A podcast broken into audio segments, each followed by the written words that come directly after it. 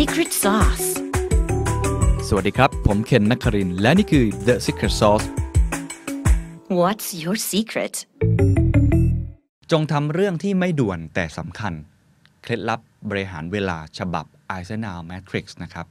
ทุกท่านเคยมีความรู้สึกแบบนี้ไหมครับว่า ยุ่งตลอดทั้งวันเลย เวลามีคนมาถามว่าเป็นไงบ้างช่วงนี้ก็บอกว่าโคตรจะยุ่งเลย แต่งานไม่เห็นสำเร็จสักอย่าง เคยมีความรู้สึกแบบนี้ไหมครับว่าไฟลนก้นตลอดเวลาทำไมชีวิตเร่งรีบตลอดเวลา แต่พอมาดูผลงานจริง ๆ เราไม่ได้ทำอะไรที่ทำให้บริษัทไปข้างหน้าเลย หรืองานของตัวเองเนี่ยไม่ได้มีประสิทธิภาพหรือมีประสิทธิผลเลย แล้วเคยเป็นอย่างนี้ไหมครับ ที่เรารู้สึกว่าทุกอย่างมันดูด่วนไปหมดเลย แต่งานระยะยาวที่มันควรจะทำแต่เราไม่ค่อยได้ทำผมเชื่อว่านี่คือปัญหาใหญ่อย่างหนึ่งนะครับของคนที่อาจจะเพิ่งเริ่มต้นทำงาน หรือว่าทำงานมาสักระยะหนึ่งก็ตามที แต่มีอารมณ์ศิลปิน ไม่สามารถที่จะ manage ตัวเองได้ และเป็นกับดักอันใหญ่มากๆ ก็คือการที่เราไม่สามารถที่จะบริหารจัดการเวลาตัวเองได้ หรือจัดลำดับความสำคัญของตัวเองไม่เป็น เคยสงสัยไหมว่าทำไมผู้บริหารเก่งๆนะครับวันวันหนึ่งเขาทำอะไรได้หลายอย่างมากๆเลย แล้วก็ดูทำทุกอย่างเนี่ย productive ไปซะหมดนะครับรวมทั้งเคยเห็นไหมครับว่าผู้นำหลายคนเนี่ยเขาสามารถที่จะ manage เวลาตัวเองในแต่ละวันในแต่ละสัปดาห์ในแต่ละเดือนในแต่ละปีเนี่ย flow มาก ๆ เลย แล้วงานแต่ละอย่างก็ดูที่จะ achieve ไปซะหมดเลย นี่คือเรื่องใหญ่แล้วก็เรื่องสำคัญเลยอยากจะชวนคุยกันเรื่องนี้นะครับเขาเรียกว่า Eisenhower Matrix หลายคนอาจจะเคยเห็นนะครับ เป็นสี่เหลี่ยม2คูณ2เนาะมี 4 ช่องอยู่ในนั้นนะครับ Eisenhower เนี่ยหลายท่านคงทราบแล้วเขาเป็นประธานาธิบดีสหรัฐคนที่ 34นะครับอยู่ในช่วงสงครามโลกครั้งที่ 2 เลยด้วย แล้วจริงๆเป็นคนที่บางคนเรียกว่าเป็น productive president อะคือเป็นคนที่ทำอะไรแล้วค่อนข้างจะ achieve เยอะมาก นะครับช่วงเวลาที่เขาดำรงตำแหน่งประธานาธิบดีเนี่ยเขามีผลงานมากมายเลยทีเดียว แล้วก็มีคนไปถอดรหัสเพิ่มเติมนะคือคุณสตีเวนโควีนะครับอันนี้หลายคนอาจจะเคยได้อ่านหนังสือนะครับชื่อ The Seven Habits of Highly Effective People นะครับก็เล่มนี้แนะนำนะครับสำหรับคนที่ยังไม่เคยอ่านนะครับก็จะเป็นวิธีการบอกว่า 7 กฎหรือว่า 7 ข้อสำคัญที่จะทำให้คุณสามารถที่จะเป็นคนที่ effective people ได้นะครับหนึ่งใน 7 ข้อนั้นนะครับคุณซีเวนโควีใช้คำนี้เลยว่า จงทำสิ่งที่ไม่ด่วนแต่สำคัญ คนส่วนใหญ่มักเสียเวลาไปทำสิ่งที่ด่วนแล้วก็สำคัญ จนลืมทำสิ่งที่ไม่ด่วนแต่สำคัญขึ้นมา เอ๊ะ มันคืออะไร เอาเอาตามนี้ก่อนนะครับ มันมี2ออย่างก่อน ลองคิดภาพตามว่า สิ่งที่ด่วนนะครับกับสิ่งที่ไม่ด่วน และก็สิ่งที่สำคัญกับสิ่งที่ไม่สำคัญ ลองวาดตารางออกมา ถ้าใครดู YouTube ลองดูตามภาพได้นะครับ เป็นภาพสี่เหลี่ยมที่2คูณ2นะครับ แกนนอนคือ urgent แล้วก็ not urgent ก็คือสิ่งที่ด่วนแล้วก็ไม่ด่วน แกนตั้งครับคือ important กับ not important นะครับ พอพลอตออกมาเป็นตารางแบบนี้แล้วลองคิดภาพตาม เราจะออกได้ทั้งหมด 4 ช่องด้วยกัน 4 ช่องมีอะไรบ้าง ช่องซ้ายบนสุดนะครับ คือช่องที่บอกว่าเรื่องที่ด่วนและสำคัญ ช่องขวาบนสุดครับ เรื่องที่ไม่ด่วน แต่สำคัญ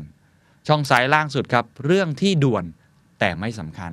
และช่องขวาล่างสุดครับ เรื่องที่ไม่ด่วนแล้วก็ไม่สำคัญเลย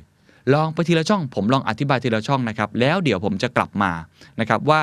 แต่ละคอร์ดแรนเนี่ยเราควรจะลงรายละเอียดกับมันอย่างไร และมันคืองานประเภทไหน และคุณควรจะทำอะไรกับมันบ้างนะอะลองดูก่อน ถามว่าช่องซ้ายบนที่บอกว่าด่วนและสำคัญคืออะไร คืองานที่ไฟไหม้บ้านนั่นแหละครับ งานที่คุณต้องทำในตอนนี้ให้สำเร็จให้ได้ นะครับและเป็นเรื่องที่ด่วนสำคัญมาก อันที่2นะครับเรื่องที่ไม่ด่วนแต่สำคัญมากๆ คืองานที่คุณควรจะ schedule ตัวเอง คือวางแผนดีๆ เป็นงานเชิงระยะยาวเชิงกลยุทธ์นะครับอันที่3ครับงานที่มันด่วนนะครับแต่มันไม่ค่อยสำคัญ คืองานที่คุณ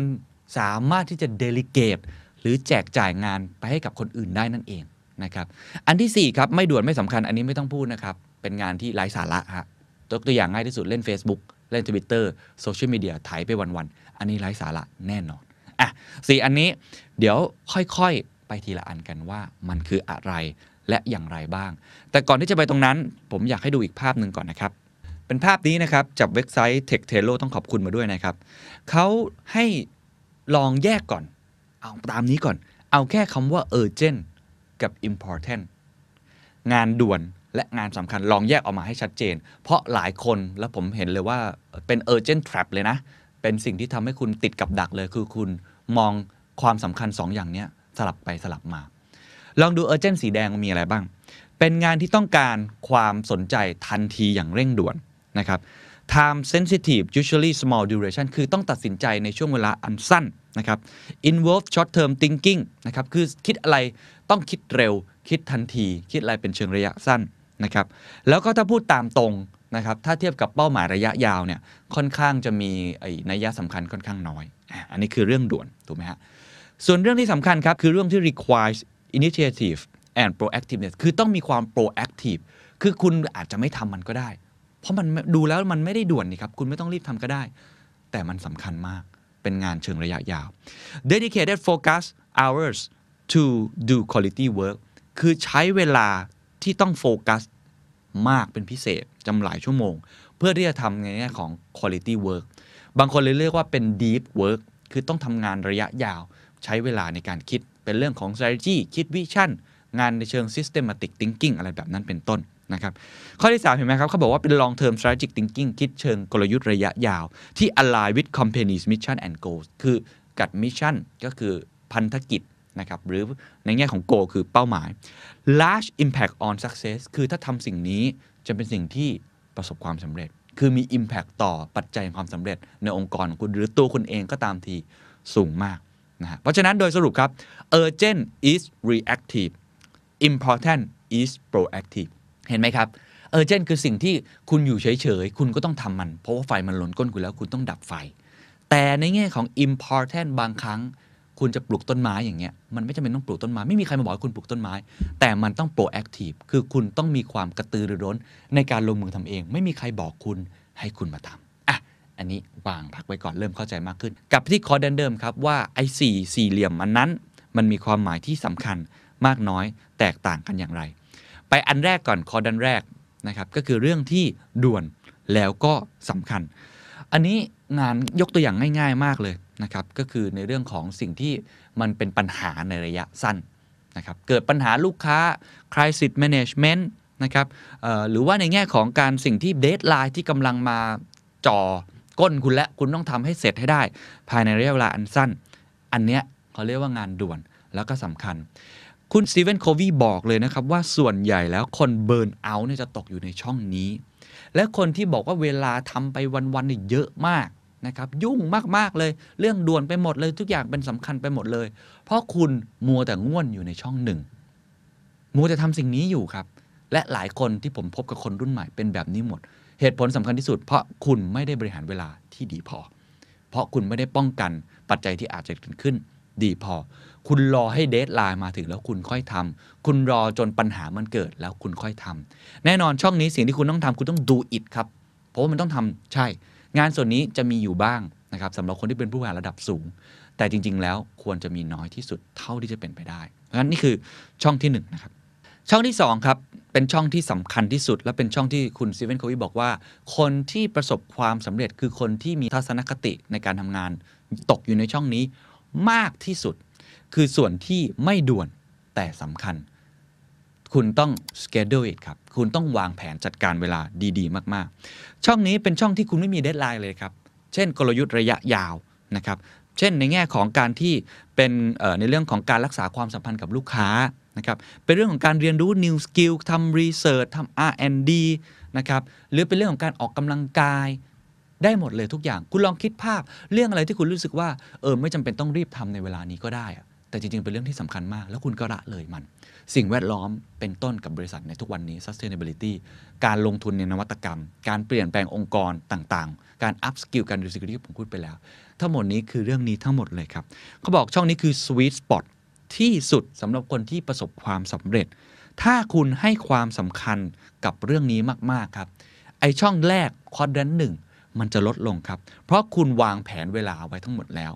ผมเปรียบเทียบเช่น คุณรักษาความสัมพันธ์กับลูกค้าของคุณไว้อย่างดี คุณทำเรื่องของ CRM อย่างดี ป้องกันเเรื่องปัญหาที่อาจจะเกิดขึ้นทำ crisis management preventive ไว้ก่อนเลยนะฮะทำทุกอย่างไว้ก่อนเลย เรื่องที่มันจะด่วนและสำคัญ มันก็จะลดลง ไฟลนก้นก็จะลดลง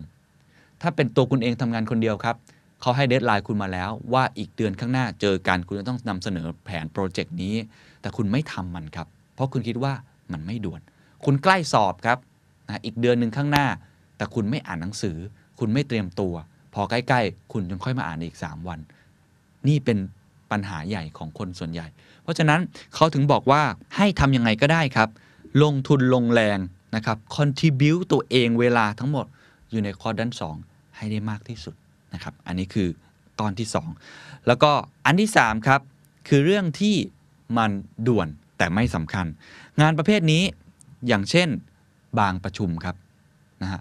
ด่วนมากเลย แต่ไม่ได้สำคัญสำหรับตัวคุณ งานบางประเภทที่มันอาจจะไม่ได้จำเป็นที่เป็นคุณต้องเป็นคนทำแต่เป็นคนอื่นทำแทนคุณได้ ผมยกตัวอย่างเช่น สมมติงานของผม การตรวจคำผิดนะครับ การเรียบเรียงคำพูดในแง่ของอการทำสคริปต์นะครับ การในแง่ของการจัดการทำความสะอาดในออฟฟิศของผม งานในการจัดตารางเวลางานหรืออะไรต่างๆ ที่เป็นงานที่ด่วนหมดเลยนะครับ แต่เป็นงานที่ไม่สำคัญสำหรับตัวผม เพราะคนอื่นสามารถทำแทนได้ คุณลองคิดว่ามันมีงานอีกกี่ประเภทครับ ที่เป็นงานที่ตกอยู่ในช่องนี้ การตอบอีเมลของคุณนะบางอย่างอาจจะเป็นงานที่ด่วน แต่คุณอาจจะไม่ต้องเป็นคนตอบ สิ่งที่คุณต้องทำในงานนี้ครับ อย่างเดียวเลยครับคือ delegate it ครับ ก็คือมอบหมายให้คนอื่นทำแทน เพราะฉะนั้นคนที่เป็นผู้นำหรือคนที่เป็นหัวหน้างาน จะต้องรู้ครับว่า งานไหนที่ด่วนสำคัญ งานไหนที่ไม่ด่วนสำคัญ งานไหนที่สำคัญแต่ไม่ด่วน จัดให้ถูกต้องครับ แล้วทำให้ถูกต้องในแต่ละช่อง ถ้าเห็นว่างานไหนนั้นด่วนจริงครับ แต่ไม่สำคัญสำหรับตัวคุณ คุณต้องเดลิเกตมันออกไป ข้อดีที่สุดที่คุณสามารถจัดสรรงานส่วนนี้ได้ และแบ่งงานให้คนอื่นทำได้ คือการที่ 1 คุณจะมีเวลาของตัวเองมากยิ่งขึ้น เพราะคุณสามารถเอาเวลาไปทำงานส่วนอื่นได้เพราะคุณให้งานคนอื่น 2. คุณจะมีความไว้เนื้อเชื่อใจนะครับเพราะว่าคนที่ได้รับมอบหมายงานจากคุณเขาจะรู้สึกดีครับ เพราะงานนี้เป็นงานที่เขามีหน้าที่และมีความเป็นเจ้าของในงานนั้นมากขึ้น เพราะฉะนั้นอันนี้อยู่ที่ตัวคุณเองครับว่าคุณสามารถที่จะจัดการเวลาในตรงนี้ได้มากน้อยแค่ไหนนะครับมีคำแนะนำเพิ่มเติมอีกเล็กน้อยนะครับ ว่าสามารถที่จะบริหารไอจัดการช่องที่ 3 นี้ได้ครับ อย่างเช่น คุณให้ turn off notification ของโทรศัพท์มือถือคุณไปเลยครับ เพราะไม่งั้นมันจะเด้งมาตลอดเวลาตอนที่คุณทำงาน หรือตอนที่คุณประชุมนะครับ หรือคุณอาจจะเคลียร์กับคนอื่นไปเลยนะครับว่าเวลาที่คุณจะทำงานมันมีอะไรบ้าง สิ่งไหนที่คุณจะทำเพราะนั่นคืองานที่คุณคิดว่ามันสำคัญสำหรับตัวคุณ อันไหนที่มันไม่สำคัญ ผมยกตัวอย่างถ้าเป็นงานทั่วๆไปอย่างเช่น การที่คนจดโน้ตการประชุมนะครับ minute meeting อย่างเงี้ยอาจจะไม่ต้องเป็นคุณจด ถูกไหมครับคุณมี assistant จดได้ไหม หรืองานที่บ้านของคุณซักผ้าล้างจานมันมันสำคัญนะฮะสำหรับการจัดการทั้งหมด แต่มันอาจจะไม่สำคัญสำหรับตัวคุณก็ได้ถูกไหมฮะเป็นงานที่ต้องทำจริง ๆ แต่คุณอาจจะให้คนอื่นทำก็เป็นไปได้ฉะนั้นข้อนี้คุณต้องเดลิเกตงานของตัวเองดีๆ มากๆนะครับแล้วก็ถ้าเกิดคุณเป็นคนที่เป็นลูกน้องนะครับคุณอาจจะต้องฝึกที่จะเซโนบ้างครับในงานบางสิ่งที่คุณคิดว่า เรื่องนี้มันอาจจะไม่ได้สำคัญสำหรับตัวคุณนั่นเอง นะครับนี่คือคอดันที่3นะครับคอดันที่ 4 ผมจะไปเร็วมากนะครับเพราะเป็นคอดันที่มันเห็น obvious ว่ามันง่ายมาก ก็คือไม่ด่วนแล้วก็ไม่สำคัญ ก็เรื่องเล่น ๆ ทั้งหมดนะครับ เล่นโซเชียลมีเดียนะครับ ดูทีวีนะครับ หรือว่าอาจจะเป็นการที่แบบวันๆดูอีคอมเมิร์ซช้อปปิ้งอะไรบางอย่าง ผมเข้าใจว่ามันเป็นเวลาพักผ่อนสำหรับบางคนนะ อันนี้เข้าใจได้นะครับ แต่อย่าใช้เวลากับไอ้ช่องนี้มากจนเกินไป และหลายครั้งไอ้ช่องนี้แหละมันจะเป็นกับดักของเรา เพราะว่าบางทีมันเสพติดง่ายนะครับช่องนี้ครับง่ายที่สุดครับ delete ออกไปให้มากที่สุดนะครับทั้งหมดนี้ที่ผมพูดมาเนี่ยคุณลองไปจัดสรรเวลาดู วิธีการ rebalance ง่ายมากครับ ถ้าเกิดคุณยังแยกไม่ออกนะสำหรับคนที่อาจจะเป็นมือใหม่นะครับเขาบอกว่าอันที่หนึ่งอะไรคืองานด่วนสำหรับคุณคุณ list ออกมา อย่างที่ผมเล่าไปตอนต้นแล้ว อันที่สองอะไรสำคัญสำหรับคุณบ้างนะครับให้ list ออกมาให้หมด แล้วลองจัดลำดับดูทั้งสองอย่างว่าอันไหนควรจะอยู่ในช่องไหนบ้าง เพราะฉะนั้นครับโดยสรุปนะครับ เมื่อคุณลอง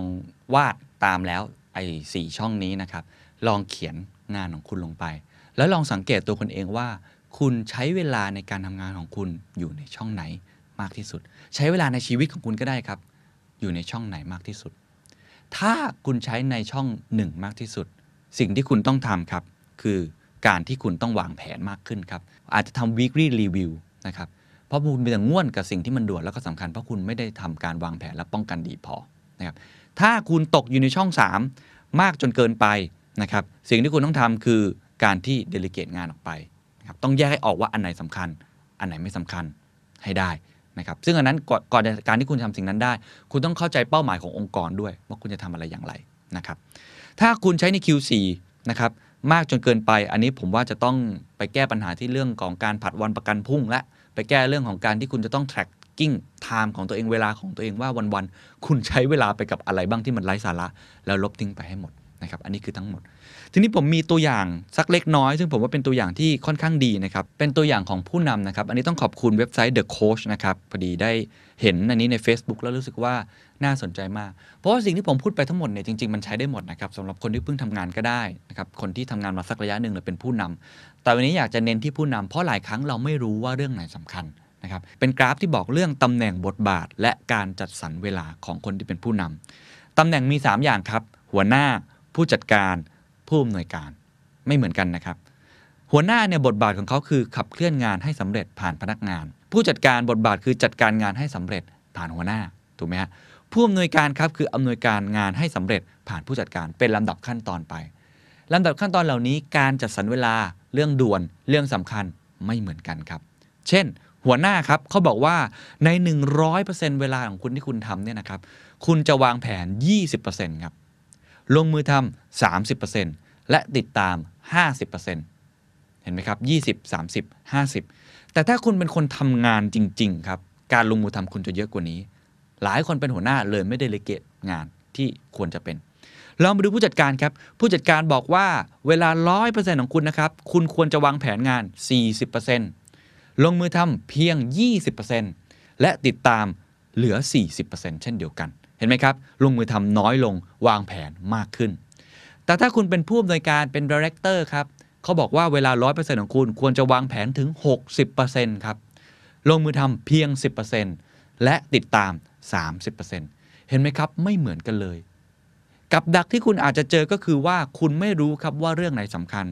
ถ้าคุณคิดว่าคุณเป็นหัวหน้างาน แล้วคิดว่าการลงมือทำเป็นเรื่องสำคัญ ไอ้ตารางไอเซนฮาวคุณก็จะลงตารางผิดครับ คุณมวนแต่ไปลงมือทำ ท้ายที่สุดครับ งานก็จะด่วนและสำคัญก็จะโผล่ขึ้นมาเต็มไปหมด เพราะว่าคุณไม่ได้จัดสรรเวลาดีพอ ไม่ได้สเกจดูงานดีพอ เพราะฉะนั้นนี่เป็นตัวอย่างหนึ่งที่ผมว่าเห็นภาพชัดมากนะครับว่า บทบาทหน้าที่ของคุณอะไรคือสิ่งที่สำคัญ อะไรคือสิ่งที่ด่วน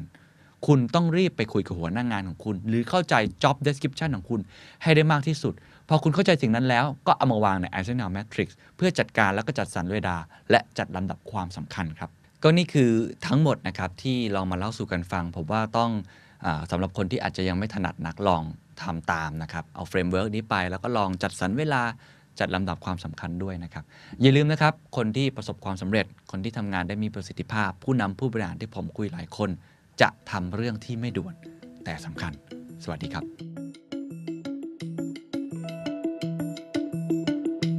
ทุกท่านเคยประสบสภาวะ มื่อมีหลายสิ่งหลายอย่างที่เข้ามาในชีวิตทั้งในแง่การงานและการใช้ชีวิต แล้วไม่รู้จะเริ่มทำสิ่งไหนก่อนไหมครับ ทุกท่านเคยไหมครับว่ามันมีหลายอย่างมากมายเหลือเกิน ไม่รู้ว่าจะจัดลำดับความสำคัญมันอย่างไร หรือทุกท่านเคยมีความรู้สึกแบบนี้ไหมครับว่า กลัวจะลืมรายละเอียด เล็ก ๆ บางงานที่มันเป็นงานโปรเจกต์ยาวๆต่อเนื่อง แล้วกลัวว่าไอ้สิ่งเหล่านั้นเนี่ยเราจะหลงลืมไป หรือลืมงานวันเกิดเพื่อนลืมวันเกิดแฟน ลืมวันครบรอบ ลืมกิจกรรมต่างๆ นานา นะครับงานวันที่ของลูกที่เราต้องไปช่วยลูกทำงานกิจกรรมอะไรต่างๆ อะไรทั้งหมดเหล่านี้ที่มันเป็นลักษณะ stuff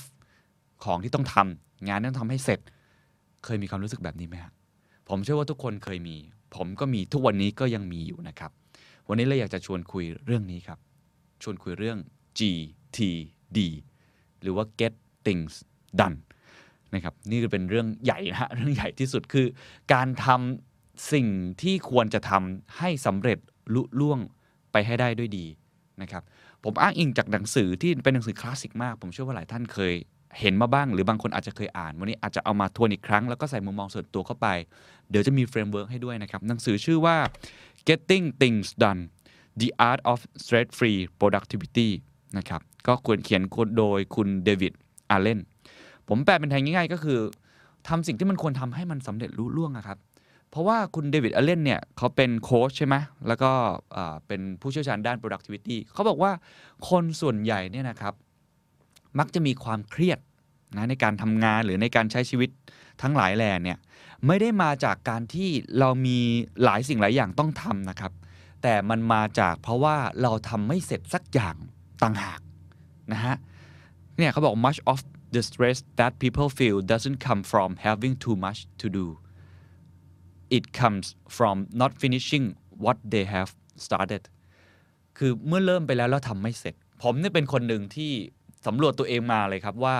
ทำไมบางวันเนี่ยเรารู้สึกว่าวันนี้ฟินจังเลย วันนี้มีความสุขกับชีวิตจังเลย ในการทำงานกลับบ้านไปนะครับหลายวันเสาร์อาทิตย์เนี่ยรู้สึกว่าเอ๊ะทำไมวันนี้รู้สึก fulfill ตัวเองจังเลย แล้วผมได้คำตอบอย่างหนึ่งไม่ใช่ว่าวันนั้นทำงานได้ดี หรือทำงานได้มีประสิทธิภาพ แต่เรารู้สึกว่าวันนั้นเราทำอะไรเสร็จฮะ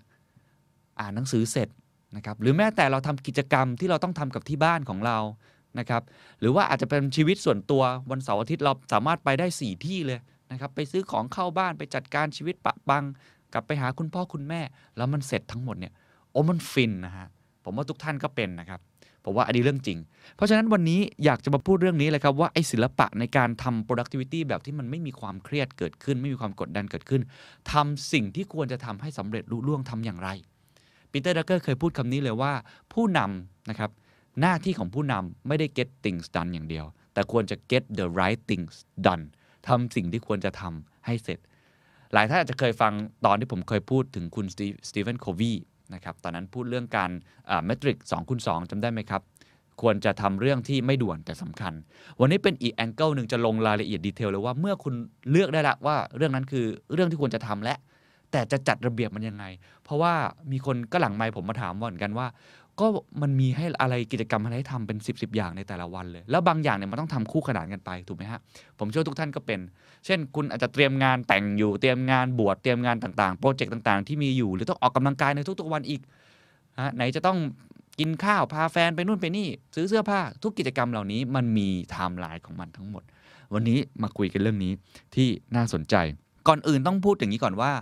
คุณเดวิดอเลนเนี่ยให้ให้แง่คิดที่ดีมาก เขาบอกว่าสมองของพวกเราเนี่ยนะครับมีไว้เพื่อสร้างสรรค์ไอเดีย ไม่ใช่มีไว้เพื่อเก็บมันไว้ Key Message ของคุณเดวิดอเลนที่พูดถึง getting things done เนี่ยคือความหมายคือว่าสมองของเราเนี่ยไม่ได้ถูกออกแบบมาให้เก็บเก็บเก็บเก็บของเอาไว้นะฮะแต่เรามีหน้าที่นำมันออกมาให้มันเห็น แล้วจัดการมันให้ดีที่สุดนะฮะทำยังไงก็ได้ครับที่ให้ไอสิ่งที่เราจำเป็นต้องทำทั้งหมดนี้ มันมากางอยู่ตรงหน้านะครับทำให้เกิดความลื่นไหลในการทำงานนะครับไม่ใช่ว่าเก็บไว้อยู่ในสมองอย่างเดียว ต้องเอาความวุ่นวายเนี่ยออกจากออกจากหัวให้ได้มาสู่ภายนอก และค่อยๆ prioritize ค่อยๆ จัดลำดับความสำคัญกัน นี่คือ key concept นะครับ เพราะฉะนั้นเครื่องมือที่เขาบอก framework ที่เขาบอกนะครับที่เป็นหลักการสากลมากๆ มี 5 ข้อด้วยกัน เอา 5 ข้อนี้ก่อนแล้วเดี๋ยวผมจะค่อยๆ ไล่ไปทีละข้อนะครับ เขาบอกว่าเป็น five simple step เลย นะครับที่จะทำให้ชีวิตคุณเนี่ย productive มากขึ้นทำหลายอย่างในเวลาเดียวกันได้นะครับหรือบางครั้งเนี่ยจัดลำดับความสำคัญได้ดี อันที่ 1 คือ capture ครับ capture อันที่ 2 clarify อันที่ 3 organize อันที่ 4 review อันที่ 5 engage อันที่ 1 capture ครับ ผมใช้คำว่าเก็บทุกอย่างครับ เก็บทุกอย่างที่คุณควรจะทำสะสมไว้ทั้งหมด แต่เก็บมัน แล้วอยู่ในกล่องที่มันสามารถเห็นได้ เดี๋ยวผมจะมาเล่าละเอียดอีกทีแล้วกันนะครับ แต่นี่คืออันที่1นนะครับ เอามันออกมาให้เห็นว่า คุณมีงานทั้งหมดที่อยู่ในมือเนี่ยมีอะไรบ้างนะครับ รวบรวมมาให้หมดนะฮะ ข้อที่2ครับคือการประมวลผลหรือว่า clarify หรือทำให้มันกระจ่าง คือจับมันมาเริ่มแยกออกให้เห็นชัดเจนว่างานไหนเป็นอย่างไรนะครับ แต่ละงานเนี่ยมันควรจะไปอยู่ในตรงไหน ควรทำตอนนี้ไหมหรือไม่อย่างไร ข้อที่3ครับคือการ organize นะครับหรือการจัดระเบียบและเราเริ่มจัดระเบียบมันแล้ว เราเริ่มจัดการมันแล้ว เอามันไปไว้ในกล่องต่างๆ ที่ถูกต้อง ข้อที่4ครับ review ครับก็คือการที่เราต้องทบทวนมันบ่อยๆนะครับอย่าปล่อยมันทิ้งไว้ แล้วก็หลาย ๆ ครั้งเนี่ยเราต้องมีสเกจดูที่ชัดเจนในการทบทวน อย่ามาทบทวนตอนที่มันไม่มีเวลาแล้วนะครับคุณต้องทบทวนตัวเองตลอดเวลาทุกวันอาทิตย์ก่อนที่จะเริ่มเปิดสัปดาห์ นะครับแต่ละเดือนมาทบทวนว่างานอีกเดือนข้างหน้าจะเป็นอย่างไร หรือแต่ละปีลองมาดูว่าแผนข้างหน้ามีอะไร แล้วข้อสุดท้ายคือ engage engage ก็คือไม่มีอะไรครับลงมือทำนั่นแหละครับลงมือทำไปเลย ส่วนใหญ่คนจะข้ามสเต็ปไปข้อสุดท้ายเลยครับ คือมาถึงก็ฉันก็ลงมือทำไปเลย แล้วผมเห็นหลายคนเนี่ย โดยเฉพาะน้องรุ่นใหม่ๆนะที่เพิ่งขึ้นมาเป็นผู้นำแล้วโปรเจกต์มันเริ่มอยู่ในมือเยอะมากเลยทำทุกอย่างไปหมดในเวลาเดียวกัน ในวันเดียวกัน แล้วไม่เสร็จสักอย่าง แล้วทีนี้ก็ลนนะฮะ พอลนแล้วก็เครียด พอเครียดแล้วก็ยิ่งแย่ไปกันอีก งั้นต้องค่อยๆจัดลำดับความสำคัญนะครับ มาข้อที่ 1 ก่อนนะครับคำว่ารวบรวมนะครับหรือว่าการที่ capture ทุกสิ่งทุกอย่าง อันนี้ก็เป็นอะไรที่ค่อนข้างตรงไปตรงมานะครับ หมายความว่าคุณมีงานอะไรอยู่ในมือครับทุกท่านครับเอามากองออกมาให้หมดนะครับ หัวใจสำคัญที่สุดนะครับกฎเหล็กที่สุดก็คือคุณต้องรีดเค้นทุกอย่างที่อยู่ในสมองของคุณ หรืองานที่คุณจำเป็นต้องทำหรือชีวิตส่วนตัวที่คุณจำเป็นต้องมี ถ้าหลักของอ คุณซีเวนโควีที่เคยบอกไว้ก็คือ คุณอาจจะเลือกสิ่งที่คุณคิดว่ามันสำคัญในชีวิตคุณก่อน ก็ได้ อันนี้ไม่นับงานนะ เช่น การออกกำลังกาย การเพิ่มพูนความรู้เซลล์อินพูเมนต์ของคุณนะครับ หรือเป็นงานที่โปรเจกต์หรือว่าเป็นกิจกรรมที่คุณคิดว่าคุณอยากจะทำมัน อย่างเช่น อาจจะพาคุณพ่อคุณแม่ไปกินข้าว อาจจะอยู่เลี้ยงลูกอะไรแบบนี้ก็ว่ากันไปนะครับ หรืออาจจะใช้เวลากับแฟนของคุณนะฮะให้รีดออกมาให้หมดเลยว่ามันมีอะไรบ้าง นะครับบางคนอาจจะมีเรื่องซักผ้าล้างจานก็ว่ากันไปนะครับ แล้วก็พยายามที่จะเอาไอ้สิ่งกิจกรรมแอคทิวิตี้หรือ stuff เหล่านั้นทั้งหมดเนี่ยออกมากองแล้ว เอามารวบรวมในที่ที่มันไม่ได้หลากหลายนะครับไม่ได้มีเยอะนะครับเคยไหมครับบางครั้งคุณเก็บของเนี่ยแล้วคุณเก็บหลาย ๆ กล่องมากเลยนะฮะผมเนี่ยเป็นโรคอันนี้ส่วนตัวเหมือนกันเป็นคนไม่ค่อยมีระเบียบในการจัดเก็บของนะครับเวลาเก็บของเก็บรองเท้าเนี่ยเดี๋ยวไปเก็บในกล่องนั้นแล้วไปวางบนตู้เสื้อผ้า เดี๋ยวเก็บในกล่องนั้นวางข้างหน้าเดี๋ยวไว้บนรถสุดท้ายหาไม่เจอครับเวลาจะหาเพราะเราเก็บอยู่หลายที่เหลือเกิน หัวใจสำคัญในการ capture รวบรวมคือพยายามรวบรวมในที่ไม่กี่ที่ อันนี้แล้วแต่คุณชอบผมไม่มีกฎเกณฑ์ตายตัวนะครับ อะไรก็ได้ แต่พยายามครับทำให้ในถังนั้นนะนะฮะเก็บเอาไว้เยอะที่สุดเท่าที่เป็นไปได้ในถังถังเดียว อันนี้แล้วแต่คนจะใช้นะ บางคน advance หน่อยก็แล้วแต่ ถ้าเป็นผู้บริหารใหญ่ ๆเขา เขามีผู้ช่วยเขาเก็บไว้กับเลขาถูกไหมงานทั้งหมดก็อยู่ในเลขาถ้าเป็นผมเนี่ยผมก็จะเก็บไว้ในโน้ตนะครับใน to do list ในแอปพลิเคชันในโทรศัพท์มือถือของผม แล้วก็รีบไปวางใน calendar อันนี้ advance นิดนึงนะ ผมจะเก็บในนั้นเลย บางคนเก็บอยู่ในอีเมล บางคนเก็บอยู่ใน post it แปะไว้ที่ห้อง แล้วแต่วิธีการของคุณ บางคนใช้แอปพลิเคชันอะไรต่างๆ บางคนในออฟฟิศบางคนของผมก็ใช้ Trello ก็มีเหมือนกันในการทำไอ้สิ่งต่างๆ ที่คุณต้องทำทั้งหมดนะครับ อันนี้คือข้อที่หนึ่ง แต่ต้องออกมาให้หมดนะ แล้วสำคัญที่สุดก็คือไอ้ถังของคุณอันเนี้ยมันจะมีตลอดเวลา เพราะฉะนั้นคุณต้องเคลียร์ให้มันว่างตลอด เพราะว่าเดี๋ยวผมจะพูดต่อไปว่า ไอ้ถังอันเนี้ยพอมันมีแต่ละโพสต์อิแต่ละทักฟอสแล้วเนี่ยคุณต้องกระจายมันออกไป ไปในทางไหนเดี๋ยวเล่าต่อนะครับนี่คืออันที่หนึ่งข้อที่2ครับคือการ clarify ครับคือการประมวลผลนะครับหรือว่าในการทำให้มันกระจ่างมากขึ้นคำถามสำคัญที่คุณต้องถามกับตัวคุณเองก็คือว่างานเหล่านั้นคืออะไรนะครับแล้วคุณทำอะไรกับมันได้หรือไม่ ฟังอีกครั้งนะครับ งานเหล่านั้นคืออะไร แล้วคุณทำอะไรกับมันได้หรือไม่นะครับภาษาอังกฤษก็คือ what is it 2 is it actionable นะครับคุณทำอะไรกับมันได้หรือไม่ ถ้าคุณตอบว่าไม่ได้ เอาไม่ได้ก่อนนะ สมมติมันมีโปรเจกต์อะไรเต็มไปหมดเลยนะฮะไม่ได้นะฮะมี 3 ทางเลือก 1. ครับ โยนใส่ถังขยะไปเลยครับ trash แสดงว่างานนี้ไม่ได้มีความสำคัญกับคุณ กิจกรรมนี้ไม่ได้มีความสำคัญกับคุณ มีคนยื่นข้อเสนอบางอย่างแต่คุณบอกว่าไม่ actionable ไม่นั่งทำทำอะไรกับมันก็แก้ไขปัญหานี้ไม่ได้ โยนทิ้งไปครับ ข้อที่ 2 ครับ ให้ไปเก็บอยู่ในลิสต์ที่ชื่อว่า someday หรือ maybe ครับ คืองานนั้นอาจยังไม่จำเป็นต้องเข้าไปยุ่งในตอนนี้ แต่ว่ามันอาจจะเกิดขึ้นได้ในอนาคตนะครับ อันเนี้ยก็เก็บไว้ในลิสต์ someday หรือ maybe ฮะก็เช็คกับตัวเองไว้ อันที่ 3 ครับ คือการที่เราเก็บไว้ในสิ่งที่เรียกว่า reference หรือกล่องอ้างอิง คืองานนี้เนี่ยมันอาจจะไม่ได้มีประโยชน์ในวันนี้ แต่มันอาจจะมีประโยชน์ในอนาคต เก็บไว้เป็นข้อมูลได้ในอนาคต อันนี้ก็เป็นในเรื่องของบางทีเป็นเรื่องของสตัฟเป็นของด้วยนะเป็นหนังสือเป็นอะไรจัดจัดการได้หมดเลยนะครับย้ำอีกครั้งถ้าคุณทำอะไรกับมันไม่ได้ในตอนนี้ทำได้ 3 อย่าง 1. โยนใส่ถังขยะ 2. เก็บอยู่ใน list ว่า เอ้ยสักวันหนึ่งฉันคงต้องใช้ได้ใช้มันแหละ แล้วก็คอยเตือนตัวเองบ่อยๆ เพราะฉันต้องกลับมารีวิวที่ผมบอก และข้อที่ 3 ครับ เก็บไว้ใน reference เลย นะเก็บไว้บนหิ้งเลยนะครับ นึกถึงเมื่อไหร่ดึงออกมาใช้ได้ โปรเจกต์นี้ยังสามารถที่จะ เฮ้ย ไอเดียนี้ยัง work อยู่นี่นา มีสิ่งเหล่านี้อยู่ เราเคยคิดไว้เมื่อ 2 ปีที่แล้ว อย่าเพิ่งทิ้งมันไปนะครับ ส่วนตัวผมเองไอไอพวก list someday กับกล่องไออ้างอิงเนี่ยผมอาจจะไม่ได้เก็บแบบชัดเจน แต่ผมจะเก็บไว้ในการจดบันทึกของผม ในแท็บเล็ตของผม หรือโทรศัพท์มือถือของผมเพราะผมก็จะจำได้ว่าผมเคยมีไอเดียนี้อยู่ในมือบางครั้งเราคิดออก แล้วค่อยกลับมา เพราะว่าเราทำอะไรกับมันไม่ได้จังหวะเวลาอาจจะไม่ใช่ ไม่ใช่เวลาที่ควรจะทำอะไรแบบนั้นนะครับ ประมวลผล แต่ทีนี้ถ้าเกิดว่าไอสิ่งที่คุณประมวลผล หรือคุณถามกับมันแล้วว่า is it actionable แล้วคุณตอบ yes อันนี้ได้เรื่องแล้วครับ yes ถ้าตอบ yes ครับ ให้คุณถามกับตัวเองเลยครับว่านะฮะสองเรื่อง what's the next action นะครับ what's the next action คือ action หลังจากนี้ของไองานที่คุณจะทำอันนี้ กิจกรรมที่คุณจะทำอันนี้ อะไรคือ next action next action มี 2 อย่าง 1. มันเป็นส่วนหนึ่งของโปรเจกต์ที่ทำอยู่หรือไม่เป็นส่วนหนึ่งของโปรเจกต์ที่ทำอยู่หรือไม่คำว่าโปรเจกต์ในความหมายของคุณเดวิดอัลเลนนะครับเขาหมายความว่ามันอาจจะเป็นโครงการอะไรบางอย่างที่ต้องใช้เวลาในการทำมากกว่า 1 ขั้นตอน ผมยกตัวอย่างเช่นการเขียนหนังสือสักเล่มหนึ่งเนี่ย มันต้องใช้เวลานะก็จะเขียนโครงร่างออกมาเสร็จปุ๊บนะครับทำเป็นรูปแบบในแง่ของการทำทรีทเมนต์นะครับหรือว่าอาจจะเป็นเรื่องของสารบัญคอนเทนต์แล้วก็ไปทำ research ในแต่ละบทนะครับแล้วมาเอา shuffle สลับกันใหม่ ต้องติดต่อบรรณาธิการต้องมีการ proof แบบนี้คือใช่ หรือบางแคมเปญโฆษณาที่มันใช้เวลานานๆนะครับหรือบางโปรเจกต์ที่อยู่ในโรงพยาบาลโปรเจกต์พิเศษ ในเชิงกฎหมาย ในเชิงวิศวกร สถาปนิก หรืออะไรก็ตามที หรือเป็นงานโปรเจกต์ส่วนตัวของคุณก็ได้ แต่คุณอาจจะทำกับหลายภาคส่วนนะครับ แต่มันต้องใช้เวลาในการทำหลายขั้นตอนนะครับ อันเนี้ยรีบเอาไปใส่ไว้ตรงนั้นเลย แล้วผมเชื่อว่าหลายคนมีหลายโปรเจกต์นะครับ ผมเนี่ยมีเป็นเป็นสิบนะฮะหลายสิบเป็นร้อยเลยบางทีโปรเจกต์ที่เราค้างอยู่ไว้ แต่เรารู้กับตัวเอง เพราะว่าเราเก็บไว้ในกล่องของเราแล้วว่านั่นคือกล่องที่เรียกว่าโปรเจกต์นะครับสองครับ ถ้าเกิดว่าสิ่งสิ่งนั้นมันเป็นกระบวนการที่ไม่ได้ต้องใช้ขั้นตอนอะไรเยอะมากนะครับ ก็คือทำครั้งเดียวนะครับเป็นชิ้น ๆ ไป หรือมันเป็นเขาเรียกว่าการ break down ของโปรเจกต์นั้นมาแล้วอะครับยกตัวอย่างเช่นเอาย้อนกลับไปเรื่องการทำหนังสือสักเล่มหนึ่งนะครับโปรเจกต์นั้นกำลังอยู่ในช่วง next action ของการจัดวางหน้า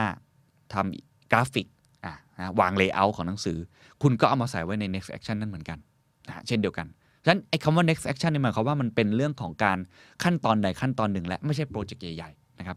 next action เนี่ยมีทางเลือกทั้งหมดเนี่ยนะครับประมาณ 3 ทางนะครับสามทาง ให้คุณถามกับตัวเองดังนี้ครับ 1. สิ่งที่คุณจะทำนั้นสามารถทำได้โดยใช้เวลาน้อยกว่า 2 นาทีหรือไม่ less than 2 minutes ถ้าใช่ครับทำไปเลยครับ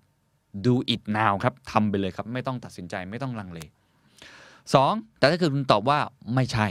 นะฮะทำไม่เสร็จใน 2 นาที มี 2 ทางเลือก 1. มอบหมายให้คนอื่นทำแทนก็คือเดลิเกตออกไป ซึ่งนี้ถ้าเกิดคุณเป็นหัวหน้า คุณก็จะมีคนที่มาต่อท้าย หรือถ้าเกิดคุณมีผู้ช่วยบางอย่างก็มอบหมายให้เขาไปทำต่อครับสามหรือว่าข้อที่ 2 ของคำว่า known นะครับ คือ defer it ครับ ก็คือเลื่อนออกไปนะครับ หากว่ามันเป็นสิ่งที่ไม่สามารถทำได้ในขณะนี้ หรือใช้เวลานานกว่า 2 นาที ก็อาจจะยังไม่ต้องรีบทำในวันนั้น แต่ไอ้ defer it เนี่ยต้องอย่าลืมนะครับว่าท้ายที่สุดเนี่ยมันต้องมาอยู่ใน next action อยู่ดี หรือมันอาจจะอยู่ใน calendar ฮะฟังดีๆฮะถ้าเกิดเป็น do it now คุณเริ่มทำเลยถูกไหมฮะอันนั้นที่ 1 อันที่ 2 ถ้าคุณเดลิเกตไป คุณก็รอให้คนมาทำต่อนะครับแล้วเขาก็เอาไปทำเลยถูกไหมฮะแต่ถ้า3ครับ defer it ครับมีอีก 2 ทางเลือก ก็คือว่าถ้าเกิดว่าคุณเลื่อนออกไปแล้ว นะครับ คุณต้องมี commitment กับตัวเองว่าเลื่อนออกไปแล้วทำเมื่อไหร่ ก็คือการมาร์กไว้ใน calendar ทันที ก็อย่างผมเองใช้ Google Calendar ก็จะ mark ไว้ทันที หรือถ้าสิ่งนั้นนะครับสามารถที่จะเป็น next action ได้ คุณก็ไปใส่ใน next action ว่าเดี๋ยวคราวหน้าจะกลับมาทำนะครับ หรือไม่อย่างไร อะ อันนี้เริ่มกลับมาแล้ว มี trick เล็กน้อยครับ ในเรื่องของการ clarify นะครับ คือเวลาคุณเขียนไอตัว task หรือสิ่งที่คุณต้องทำก็คือ to do list ต่างๆเนี่ยให้เขียนที่มันมีรายละเอียด แล้วก็นำไปปฏิบัติจริงให้ได้มากที่สุดนะครับอย่างเช่นว่าพวก bad to do list เนี่ยก็คือเขียนไว้เลยว่าตัดผมนะแฮอย่างเงี้ยหรือว่าเรียนหนังสือ study นะครับหรือว่าการไปซักแห้งเงี้ยก็ dry cleaning อะไรแบบเนี้ยไอ้แบบเนี้ยคือ to do list ที่ไม่ค่อยดีก็คือว่ามันไม่ได้ เฉพาะเจาะจง และสามารถนำไปปฏิบัติได้จริง เขาบอกว่า good to do list เนี่ยควรจะมีรายละเอียดที่ค่อนข้างชัดเจนนะครับเช่นไอ้แฮเนี่ยก็บอกว่าให้โทรไปหาไอ้ซาลอนเบอร์นี้นะนะครับแล้วก็ทำการนัดนะ เพื่อไปงานนี้นะนะครับการเรียนหนังสือก็เช่นบอกว่าจะเรียนอะไระนะครับในวันไหนจะสามารถเรียนชัปเตอร์นี้ในหนังสือนี้หรือเรียนออนไลน์ในตอนนี้กับคนนี้นะครับด y คิดนิ่งก็อาจจะบอกให้ชัดเจนเลยว่าคุณต้องไปตรงนั้นนะครับเพื่อไป drop off นะครับสูตรของคุณแล้วหลังจากนั้นคุณจะไปไหนต่อ คือความหมายคือว่าเขาบอกว่าการ clarify นะควรจะเขียนรายละเอียดที่ค่อนข้างค่อนข้างชัดเจนนะครับถ้าใครเคยทำใน Google Calendar เนี่ยผมก็ใช้บ่อยก็คือจะเขียนแผนที่เลยว่าคุณต้องไปที่ไหน คุณทำกับใครใช่ไหมครับแล้วก็มีในแง่ของรายละเอียดของมันด้วยนะเวลาเท่าไหร่ประมาณเท่าไหร่ อันเนี้ยก็จะช่วยทำให้คุณเนี่ยพอมันใกล้ ๆ เวลานั้นหรือว่าอาจจะต้องเกิดการกระทำแบบนั้นเนี่ยมันก็จะไม่ต้องกลับมาถาม แล้วก็ งงกับสิ่งที่ควรจะทำได้ ซึ่งผมว่าไอ้สิ่งเนี้ยที่จะทำเนี่ยมันคือเรื่องถ้าเกิดในเรื่องของโปรเจกต์ยิ่งต้องละเอียดอีกนะครับโปรเจกต์เนี่ยมันจะมีเขาเรียกว่า time frame ของมันเนาะมันกว่าจะออกมาเป็นอะไรสักอย่างเนี่ยหนึ่งที่เสร็จเนี่ยที่บอกเช่นการเขียนหนังสืออย่างเงี้ยมันใช้เวลาเป็น 15 ขั้นตอนคน engage ด้วยเยอะมาก คุณถ้าคุณเขียนให้ชัดในแต่ละ breakdown แต่ละขั้นตอนเนี่ยก็จะช่วยทำให้คนอื่น เห็นภาพตรงกันแล้วก็ทำงานได้ง่ายด้วยขึ้นด้วยนะครับ นี่คือข้อที่ในแง่ของการ clarify หรือประมวลผลนะครับ ต่อมาครับในแง่ของการ organize หรือการจัดระเบียบนะครับการจัดระเบียบก็คือว่าพอคุณแยกประเภทงานเมื่อกี้ได้หมดแล้ว ว่าอันนี้ควรทำตอนนี้ควรทำตอนหลังควรเดลิเกตงาน หรือมันเป็นโปรเจกต์อะไรต่างๆ คุณต้องจัดระบบนะครับจัดระบบให้ชัดเจน ก็คือเอาสิ่งที่คุณทำเมื่อกี้แหละไปใส่ในกล่องกล่องกล่องกล่องให้มันชัดเจน เพราะไอ้ขั้นตอนเมื่อกี้คือการแค่คิดขึ้นมานะครับสำหรับงานที่ดำเนินการไม่ได้อย่างที่ผมบอกครับ 1. ถังขยะ list someday maybe หรือไม่ก็กองอ้างอิงสำหรับงานที่ดำเนินการได้ครับ อันไหนใช้เวลาน้อยกว่า2ทีทำทันที อันไหนสามารถเดลิเกตได้เดลิเกตทันทีนะครับ แล้วก็อันไหนที่คุณอาจจะเป็นโปรเจกต์คุณก็เขียนว่าเป็นโปรเจกต์นะครับ ถ้าเป็น next action ที่ต้องไว้โอกาสหน้าก็ใส่ในปฏิทินหรืออะไรต่างๆ นานานะครับ อันนี้ก็คือการยกตัวอย่างในแง่ของการาเริ่มที่จะจัดระเบียบมัน organize organize ก็คือการเริ่มวางลงไปในกล่องให้อย่างชัดเจน ขั้นตอนต่อมาครับคือการรีวิวนะครับ reflect หรือการทบทวน ขั้นตอนนี้จริง ๆ หลายคนไม่ค่อยให้ความสำคัญกับมัน เพราะคิดว่ามันไม่สำคัญนะครับ แต่จริง ๆ มันมันสำคัญมาก ๆ นะครับ เพราะว่ามันจะช่วยทำให้คุณเนี่ยไม่ตกหล่นนะครับ ซึ่งคุณ David Allen บอกว่าในแต่ละสัปดาห์คุณควรจะตั้งเวลาที่จะดูรายการทั้งหมด จัดการงานทำให้ระบบเนี่ยดำเนินไปอย่างเรียบร้อย การรีวิวเนี่ยจะช่วยให้คุณปรับเปลี่ยนความสนใจ หรือระบุกิจกรรมที่ต้องทำต่อไป แล้วก็สะท้อน การทำงานของคุณด้วยนะครับ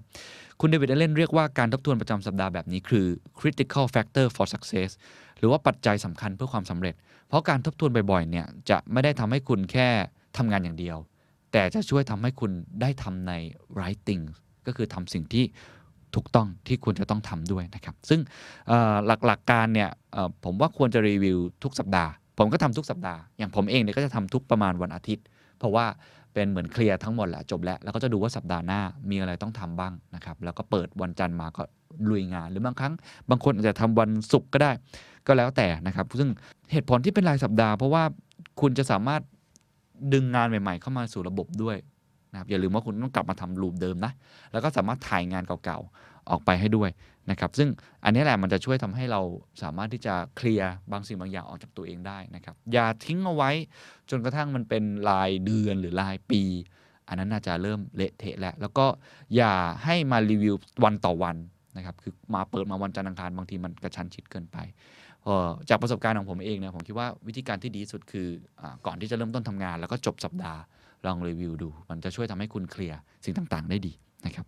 แล้วก็สุดท้ายครับคือการลงมือทำ engage อันนี้ไม่มีรายละเอียดมากนะครับก็คือการเริ่มที่จะลงมือทำตาม list ไอตัว next action ของคุณนะครับที่คุณ list ไว้แล้วว่ามันควรจะเป็นยังไงบ้าง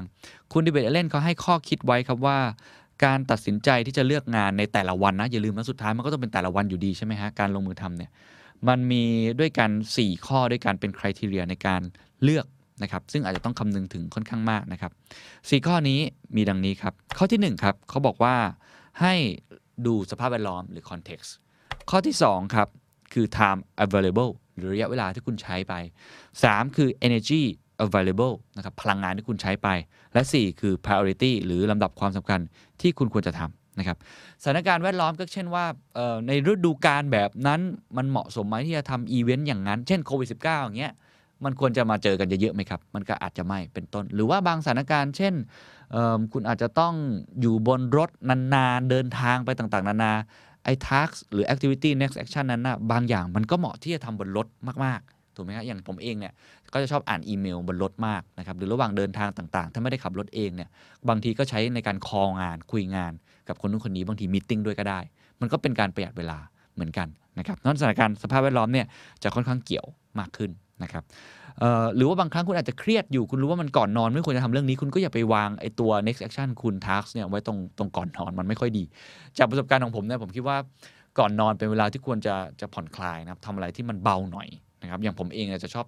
เช็คอีเมลตัวเอง หรือเคลียร์ไลน์หรือว่าอะไรต่างๆ ที่เป็นการติดต่อกับคนง่ายๆครับในในตอนก่อนนอน ไม่ค่อยชอบในการทำงานอะไรหนักๆ เพราะบางครั้งกลายเป็นไม่ได้นอนฮะเพราะว่า มันคิดเยอะนะครับ ซึ่งก็ทำได้ยากนะครับบางครั้งก็จะมีอ่านอ่านสคริปต์อะไร หรือสิ่งที่ต้องสัมภาษณ์ในวันรุ่งขึ้น แต่ก็พยายามทำให้น้อยลงนะครับ อันที่สองเวลาที่ใช้อันนี้ตรงไปตรงมาครับ คุณจะรู้ตัวคุณเองครับว่างานบางอย่าง คุณต้องใช้เวลานานกับมันนะครับผมยกอย่างเช่นอย่างผมเนี่ยสมมติว่าผมต้องสัมภาษณ์ผู้บริหารใหญ่ๆ แล้วก็มีเนื้อหาที่ซับซ้อน ผมรู้เลยว่าผมต้องใช้เวลาในการเตรียมสคริปต์เตรียมคำถามนานมาก หรือถ้าสัมภาษณ์เป็นยิ่งเป็นคนต่างชาติด้วยเนี่ยยิ่งต้องใช้เวลากับมัน ผมก็จะให้เวลากับตัวเองเยอะเลยนะครับ บางครั้งเนี่ยผมก็จะบอกผู้ช่วยผมเลยว่า วันนี้เวลานี้ผมขออยู่ออฟฟิศแต่ขอเคลียร์เรื่องนี้ 2 ชั่วโมงเป็นอย่างน้อยขอโฟกัสหรือบางคนเรียกว่า deep work ของตัวเองไว้เลย เพราะเรารู้ว่าถ้าเกิดเราปล่อยทิ้งไว้เนี่ยเราไม่สามารถทำได้แบบนี้เป็นต้นนะครับ เตรียมอะไรต่างๆอันเนี้ยคิดว่าเราจะรู้ศักยภาพของตัวเอง ซึ่งถ้าคุณเป็นคนที่ ยังไม่มีประสบการณ์ หรือไม่มีความเชี่ยวชาญในงานนั้น ไม่มีชั่วโมงบินมากนัก คุณต้องเผื่อเวลาที่ใช้เยอะหน่อยนะครับซึ่งก็อาจจะทำให้คุณต้องตื่นเช้าหน่อย หรือคุณจะต้องเสียสละวันหยุดคุณมากหน่อยเป็นต้นนะครับ อันที่3ครับคือในเรื่องของพลังงานที่ต้องใช้นะครับก็อันนี้ก็คือเป็นในเรื่องของเชิง physical ร่างกายของคุณเลยว่างานงานนั้นมันใช้พลังงาน effort คุณเยอะแค่ไหน ทั้งในแง่ร่างกายแล้วก็ในแง่ของสมองด้วยนะครับ เช่นการประชุม brainstorm ผมก็จะรู้เลยว่า โอ้โห รับรองสมองบวมแน่ ต้องใช้เวลาคิดนาน หรือเป็นงานที่ต้องรีวิวลูกน้อง ต้องคุยกับผู้ใหญ่บางคนที่มันต้องใช้ทักษะเยอะมาก เราก็จะพยายามจัดลำดับไอ้ตรงนั้นนะให้มีพื้นที่สเปซให้เราได้ผ่อนคลายหลังจากนั้นบ้าง ไม่งั้นมันติดติดกันเกินไปก็ไม่ไหวเหมือนกัน หรือว่าแม้แต่ตารางการออกกำลังกายของผมเอง ผมก็จะดูเลยว่าอันเนี้ยออกกำลังกายหนัก เดี๋ยวพรุ่งนี้ต้องเปลี่ยนวิธีการออกกำลังกายแล้ว ไม่ใช่เรื่องของเวทเทรนนิ่งแล้วเบาหน่อยไหมว่ายน้ำแทนไหมเหลือจะเดินแทนไหมแบบนี้เป็นต้นก็ต้องออกแบบดีๆนะครับอันที่ 4 คือจัดลำดับความสำคัญ อันนี้ผมเคยพูดไปแล้วเนาะทำความสำคัญลองย้อนกลับไปฟังได้ข้อสำคัญก็คือมันสำคัญกับตัวคุณสำคัญกับคนอื่นสำคัญกับองค์กร ตรงกับ purpose ตรงกับ goal มันอาจจะไม่ใช่เรื่องด่วน แต่มันสำคัญ การที่คุณจะไปกินข้าวกับคุณพ่อคุณแม่ ให้เวลากับลูกหลานของคุณ ออกกำลังกายสิ่งเหล่านี้เกี่ยวข้องทั้งหมดนะครับสี่อันนี้เป็น criteria ในการเลือกแล้วกันนะครับ มาเล่าสู่กันฟังในเรื่องของการ engage นะครับ ท้ายที่สุดครับ เรามาดูบทสรุปกันดีกว่า ผมมี framework ให้ ถ้าใครอยู่ใน YouTube ลองดูตามภาพ ถ้าใครฟังในพอดแคสต์ลอง search เข้ามานะครับในเว็บไซต์ The Standard ได้นะครับผมจะมีตัวภาพอันนี้หรือผมจะจะแปะใน Twitter ในเฟซบุ๊กแฟนเพจ The Secret Sauce หรือว่า Facebook ใน กลุ่มนะครับชื่อ The Secret Sauce Club ไว้ให้นะครับ มันจะเห็น workflow ของไอตัวนี้ที่ชัดเจนมากเลย ผมไป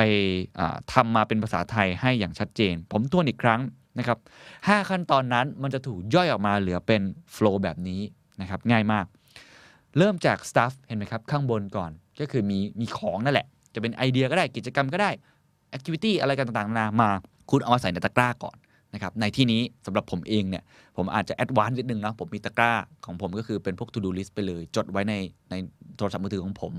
หรือบางทีผมจดไว้ใน calendar ของผมไปเลย เพราะว่าผมอาจจะพอที่จะรู้ออกแบบมันได้นะครับ แล้วถามมันว่าคือ what is it นะครับมันคืออะไร is it actionable มันสามารถที่จะลงมือทำได้เลยไหมนะครับสามารถทำอะไรกับมันได้ไหมนะครับถ้าคุณตอบว่าไม่นะถ้าตอบว่าไม่ก็มี 3 ทาง 1 ลงถังขยะไปครับ 2 อาจจะมีประโยชน์ someday maybe นะครับ 3 อาจจะเป็นในเชิง reference เป็นกองอ้างอิงนะครับแต่ถ้าคุณตอบว่า เออ เราทำอะไรกับมันได้จริง ๆ แหละในสิ่งนั้นนะครับ ใช่เราสามารถทำได้คำถามก็คือ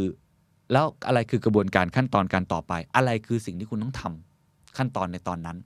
ก็จะมีทั้งหมดประมาณ 2 ทางเลือก ทางเลือกแรกก็คืออ้าวมันเป็นโปรเจกต์แหละ มันมีหลายทางที่ต้องทำมากเลย คุณก็ไปใส่ไว้ในโปรเจกต์ นะครับในขณะเดียวกันถ้าไอตัวโปรเจกต์นั้นนะครับมันมี next action อยู่แล้ว หรือมันมีสิ่งที่คุณต้องทำอยู่แล้ว คุณก็ถามตัวเองต่อนะครับถามตัวเองต่อก็คือว่าสิ่งนั้นนะครับคุณทำได้ภายใน 2 นาทีหรือไม่ ถ้าทำได้ทำมันเลยครับทำทันที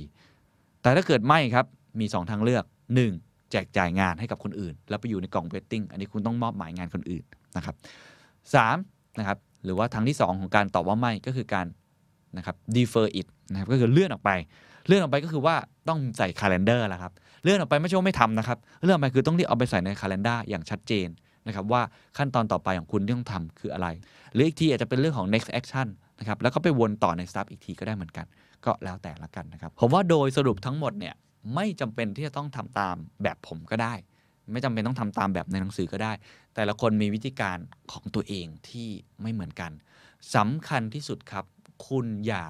นะครับไว้ใจสมองคุณมากจนเกินไป เพราะคุณจะลืมมันครับ ผมว่าทิ้งท้ายสั้น ๆ ครับ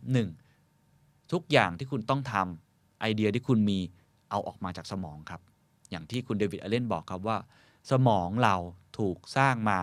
ไม่ใช่เพื่อเก็บเอาไว้ แต่เพื่อสร้างสรรค์สิ่งต่างๆ หน้าที่ของการเก็บเอาออกมาให้มันหมดไม่ใช่หน้าที่สมองออกมาออกมานะครับเอามาในบาสเกตทั้งหมดให้ได้ อันที่ 2 ถามคำถามสำคัญสำคัญว่ามันต้องทำตอนนี้หรือไม่ หรือมันสามารถวางแผนเก็บไว้ได้ในตอนหลังนะครับ แล้วก็จัดลำดับความสำคัญ แล้วก็อันที่3ครับก็คือทำในคาล endar ให้ถูกต้อง ผมพบว่าเครื่องมือที่มีประโยชน์มากที่สุดในมุมของผมนะครับก็สำหรับส่วนตัวผมนะผมใช้ Google Calendar อันนี้คือตอนนี้ขาดไม่ได้ครับ คือถ้าไม่มีสิ่งนี้เนี่ยผมไม่สามารถที่จะเรียกได้ว่ามีชีวิตอยู่ได้เลยนะฮะเพราะว่ามันสามารถทำให้ผมออกแบบชีวิตต่างๆ นานาได้รวมกับการจดไอเดียโน้ตไว้ต่างๆนะครับก็ อันนี้เอามาฝากกัน ลองดูเหมือนกันก็ได้ว่าแต่ละคนอาจจะถนัดไม่เหมือนกัน ผมเห็นบางคนใช้ Trello อย่างที่ผมบอก บางคนใช้ไอตัวแอปพลิเคชัน Todoist ก็มีเหมือนกัน บางคนอาจจะเป็นแปะ post it นะครับ หรือว่าคนที่อาจจะไม่ได้คุ้นเคยกับเครื่องมือ พวกนี้ก็อาจจะใช้ในลักษณะที่จะเป็นจดในสมุดจดก็ได้เหมือนกันนะครับ วิธีการได้หมดแล้วแต่คุณเลยสำคัญที่สุดก็คือให้จัดลำดับความสำคัญดีๆ เอาออกมา แล้วก็ prioritize เรื่อง และอย่าลืมจดไว้ในปฏิทิน ไม่ฉะนั้นคุณจะลืม ครับสุดท้ายก็เช่นเคยครับ ผมฝากคำพูดที่ผมพูดไปตอนต้นนะผมว่าเป็นคำพูดที่ดีมากนะครับ ของคุณเดวิดอเลนผู้เขียนหนังสือ Getting Things Done นะครับ ก็เขาบอกไว้ว่า ส่วนใหญ่ความเครียดของคนเราไม่ได้เกิดขึ้น เพราะว่าคุณมีสิ่งที่คุณจะทำเยอะจนเกินไปไม่จริง ทุกคนสามารถทำสิ่งหลาย ๆ อย่างได้นะครับ แต่ความเครียดมักจะเกิดว่าคุณทำสิ่งเหล่านั้นไม่สำเร็จ หรือไม่เสร็จสักอย่างนั่นเอง สวัสดีครับ Tiny Habits เปลี่ยนน้อยนิดเพื่อพิชิตทุกเป้าหมาย วันนี้อยากชวนคุยเรื่องการปรับเปลี่ยนพฤติกรรมครับ ถือได้ว่าเป็นเรื่องสำคัญนะครับในการทำให้ตัวเองพัฒนาตัวเองมากยิ่งขึ้น ผมเชื่อว่าหลายคนก็คงมีเป้าหมายในชีวิต ไม่ว่าจะเป็นเรื่องของการอยากจะลดน้ำหนักออกกำลังกายให้มากขึ้น มีความรู้ที่ดีขึ้น อยากจะรักษาความสัมพันธ์ที่ดีขึ้น หัวใจสำคัญที่สุดนะฮะคือเรื่องของการที่ทำให้เรามีพฤติกรรมแบบนั้นเกิดขึ้น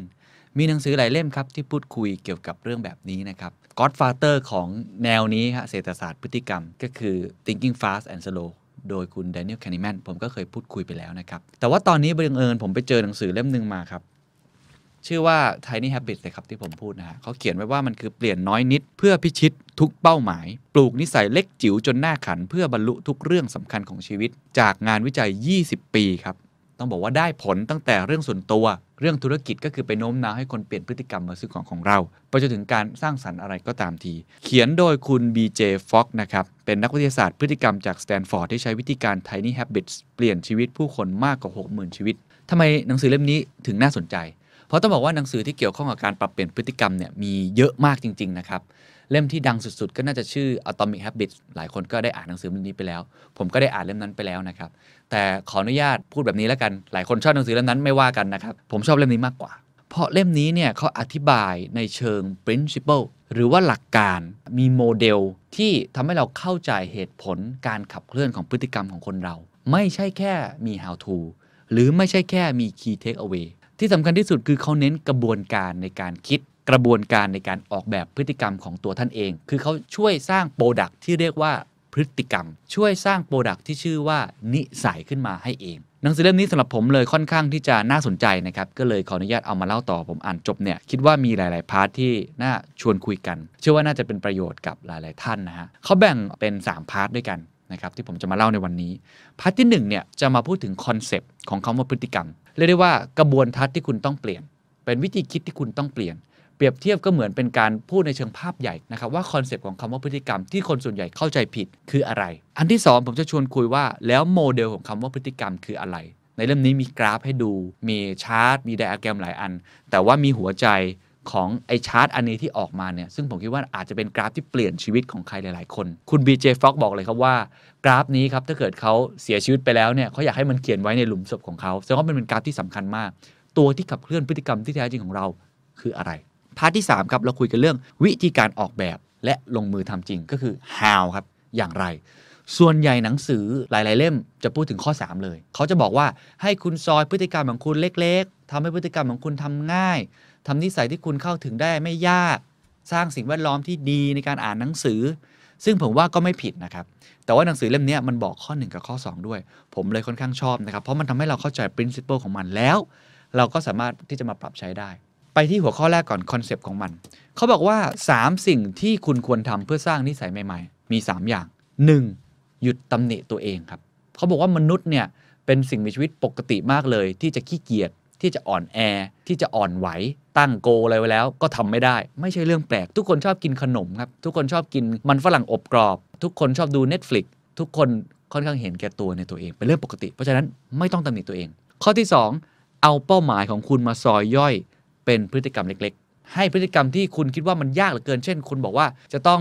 ลดน้ำหนักให้ได้ 10 โลภายในเวลาเท่านี้ออกกำลังกายวันละ 1 ชั่วโมงแบบหนักหน่วง จะต้องอ่านหนังสือหนาๆแบบนี้ให้จบ 30 เล่มต่อปีต่อวันไม่ต้องครับ เอาแบบซอยลงมาก่อน ข้อที่ 3 มองความผิดพลาดเป็นครู แล้วเรียนรู้ว่าจะทำให้ดีขึ้น คือทุกๆอย่างของการปรับเปลี่ยนพฤติกรรมเนี่ยมันต้องค่อยๆเปลี่ยน แล้วทุกความผิดพลาดเหมือนการทดลอง เหมือนการออกแบบ product เลยครับ มี prototype พฤติกรรมนั้นค่อยๆ เปลี่ยนไปเรื่อยๆ อันไหนไม่ work คุณก็กลับมาอันที่เดิม อันไหน work ทำต่อขยายผล เรียนรู้สร้างให้มันดีขึ้น นี่คือ 3 ข้อหลักๆ ที่คุณต้องเข้าใจตรงนี้ก่อนในเชิงคอนเซปต์ผมว่าเป็นกระบวนทัศน์ที่ค่อนข้างเปลี่ยนเหมือนกัน อีกข้อหนึ่งครับคือในแง่ของ 3 สิ่งที่ทำให้เราเปลี่ยนแปลงตัวเอง ในวงเล็บคำนี้สำคัญนะครับ ได้อย่างถาวร หลายครั้งเราเปลี่ยนแปลงตัวเองได้เพียงแค่ชั่วคราว เราลดน้ำหนักมาผ่านไปปีหนึ่งน้ำหนักกลับมาขึ้น เพราะว่าเราไปใช้วิธีการที่มันอาจจะไม่ยั่งยืน หลายคนเนี่ยพยายามจะรักษาความสัมพันธ์ เพิ่งไปดูหนังเรื่องนั้นมา ฟังคลิปนี้มามันเห่อครับใช้คำนี้มันเห่อมันอินสปายสุดๆ แต่มันไม่ยั่งยืน เขาบอกมี 3 สิ่งที่จะทำให้เราเปลี่ยนแปลงตัวเองได้อย่างถาวร อันที่ 1 การมีประสบการณ์ที่ยิ่งใหญ่ระดับเปลี่ยนชีวิตหลายคนนะฮะเวลาเกิดการสูญเสีย นึกขึ้นได้ว่าต้องมาให้ความสำคัญกับการรักษาความสัมพันธ์ แบบนี้เป็นต้นทุกคนมีจุดเปลี่ยนในชีวิต ตัวผมเองก็มีจุดเปลี่ยนในชีวิตนะครับซึ่งวันนี้จะยกตัวอย่างนี้เป็นพิเศษเพื่อให้ทุกคนเหมือนเดินทางไปกับผมแล้วกัน ผมไปตรวจสุขภาพมา แล้วก็ค้นพบว่าไขมันในเลือดนะฮะคือคอเลสเตอรอล LDL อะไรทั้งหมดเนี่ยไม่ค่อยดีเป็นตัวเลขที่สูงมาก ซึ่งส่วนทางกับอายุของผม แล้วก็ส่วนทางกับพฤติกรรมของผมที่ก็ต้องบอกว่าก็ออกกำลังกายตามปกติ แต่อาจจะไม่ได้มีความละเอียดเรื่องการกินมากนัก ก็ทำให้ผมเปลี่ยนพฤติกรรมอะไรหลาย ๆ อย่าง อย่างเช่นผมเลิกบุหรี่ทันที เพราะผมเห็นว่ามันมีผลกับสุขภาพของเราเป็นต้น ก็ประสบการณ์เหล่านี้มันจะยิ่งใหญ่ระดับเปลี่ยนชีวิตได้ ข้อที่2ครับคือการเปลี่ยนสิ่งแวดล้อม คุณย้ายบ้าน คุณย้ายที่อยู่อาศัย คุณย้ายที่ทำงาน หรือว่าพื้นที่รอบๆของคุณมันเปลี่ยนแปลงไป มันก็ทำให้พฤติกรรมของคุณเปลี่ยนแปลงไปอย่างถาวรก็ไม่แปลกครับที่หลายคนเรียนมหาลัยเป็นคนแบบหนึ่งพอจบออกมาเป็นคนอีกแบบหนึ่งเพราะว่าไปทำงานในที่ที่สิ่งแวดล้อมไม่เหมือนเดิม ผมก็เป็นครับตอนเรียนมต้นเป็นคนแบบหนึ่ง มปลายเป็นแบบหนึ่งมหาลัยก็แบบหนึ่งพอเรียนจบมาทำงานต่างที่ต่างเวลาต่างสังคม พฤติกรรมเราก็เปลี่ยนแปลงไป ข้อที่ 3 ครับ การเปลี่ยนนิสัยทีละเล็กทีละน้อย อันนี้จะคล้ายข้อก่อนหน้านี้เลยที่บอกว่าเราต้องซอยพฤติกรรมเป็นพฤติกรรมเล็ก ๆ การจะเปลี่ยนแปลงพฤติกรรมได้อย่างถาวร ต้องค่อยๆ เปลี่ยนครับ เปลี่ยนทีละเล็กทีละน้อย ถ้าเปลี่ยนทันที สมมติว่าคนจะลดน้ำหนักเนี่ย เราจะเคยเห็นเลยว่า โอ้ฉันไม่กินอันนั้น ฉันไม่กินอันนี้ ออกกำลังกายอย่างหักโหม ปีหนึ่งลดมาได้ โอ้โหสิบยี่สิบโล พอปีข้างหน้าเกิดสิ่งที่เรียกว่า yo-yo effect เกิดขึ้น เพราะมันไม่ยั่งยืน เป็นต้น นี่คือ 2 หัวข้อครับ3 สิ่งที่คุณควรทำเพื่อสร้างนิสัยใหม่ๆ กับ 3 สิ่งที่ทำให้เราเปลี่ยนแปลงตัวเองอย่างถาวร นี่คือเชิงคอนเซปต์ part ที่2ครับที่ชวนคุยกันคือ เอ๊ะเราจะเข้าใจพฤติกรรมของเราได้อย่างไร เขามีโมเดลที่ชื่อว่า Fogg Behavior Model ก็คือชื่อของท่านผู้เขียนเนี่ยนะฮะ เราจะเข้าใจพฤติกรรมของเราได้อย่างชัดเจนมากขึ้นว่า องค์ประกอบให้เกิดพฤติกรรมคืออะไร ต้องยอมรับว่าเป็นกราฟที่เข้าใจง่ายมาก และผมอยากให้ทุกท่านเซฟภาพนี้เก็บไว้เลยเดี๋ยวผมจะแปะไว้ให้ด้วยนะครับ เป็นภาพที่ทรงพลังมากสำหรับผม แล้วก็เป็นภาพที่ทำให้เราเข้าใจองค์ประกอบอะไรหลาย ๆ อย่างในตัวเรา แล้วก็ทำให้เราปฏิดประต่อจิ๊กซอว์ principle ของการเปลี่ยนพฤติกรรมได้ เขาบอกว่า B ก็คือ behavior เท่ากับ M บวก A บวก P M คืออะไรครับ คือ motivation แรงจูงใจ แรงปรารถนา ความต้องการเบื้องลึกข้างในตัวคุณ ที่คุณต้องการจะสร้างสิ่งนั้นให้เกิดขึ้น A คือ ability ความสามารถในตัวคุณ ความสามารถแบ่งได้หลายอย่าง เดี๋ยวผมจะลงรายละเอียดอีกครั้งนะครับ เช่น ความสามารถในเรื่องของร่างกาย คุณออกกำลังกายแบบนั้นได้ไหม ความสามารถในเรื่องของเวลา คุณมีเวลาว่างพอหรือเปล่า ความสามารถในเรื่องของเงินทุน คุณสามารถไปซื้ออุปกรณ์กีฬามาเล่นแบบนั้นได้จริงไหม ความสามารถในเรื่องอื่น ๆ อีกมากมาย ต้องมีความสามารถนั้น P คือ prompt ซึ่งผมอยากจะใช้คำนี้มากกว่าคือตัว T ก็คือ trigger แล้วแต่ท่านนะครับ คุณจะใช้ P หรือ T ก็ได้ ความหมายของมันคือสัญญาณ การมีสัญญาณที่ชัดเจนบ่งบอก ให้คุณต้องทำสิ่งนั้นแล้ว ผมยกตัวอย่างเช่น การที่ Facebook เนี่ยมันทำให้เราติด Facebook มาก เป็นเพราะมันยิงสิ่งที่เรียกว่า notification ทำให้คุณติดไงฮะ สัญญาณคือเป็นตัวที่บอกคุณว่า เฮ้ย เริ่มทำได้แล้ว เริ่มกินข้าวได้แล้วหิว หรือว่าในแง่ของการส่งเมสเซจมาหา มีค่ายมือถือส่งเมสเซจมาหาว่า ตอนนี้กำลังมีโปรโมชั่นสินค้า บางโปรโมชั่นอยู่ทำให้คุณเป็นสัญญาณ ผมเลยชอบคำว่าตัว T มากกว่า คือ trigger point ทำให้คุณดีดนิ้วแล้วลงมือทำมัน B เท่ากับ M บวก A บวก P ลองพอดกราฟออกมาครับ เราจะเห็นเลยนะครับว่ากราฟแนวตั้งแกน y คือกราฟที่ใช้คำว่า motivation หรือแรงจูงใจ สูงสุดก็คือแรงจูงใจสูงมากที่จะทำสิ่งนั้น มันขับเคลื่อนข้างในผลักดันคุณสุดๆนะฮะแกนนอนครับหรือแกน x คือความสามารถก็คือ ability ถ้าคุณมีความสามารถมองไปด้านขวาสุดครับ ก็คือทำง่าย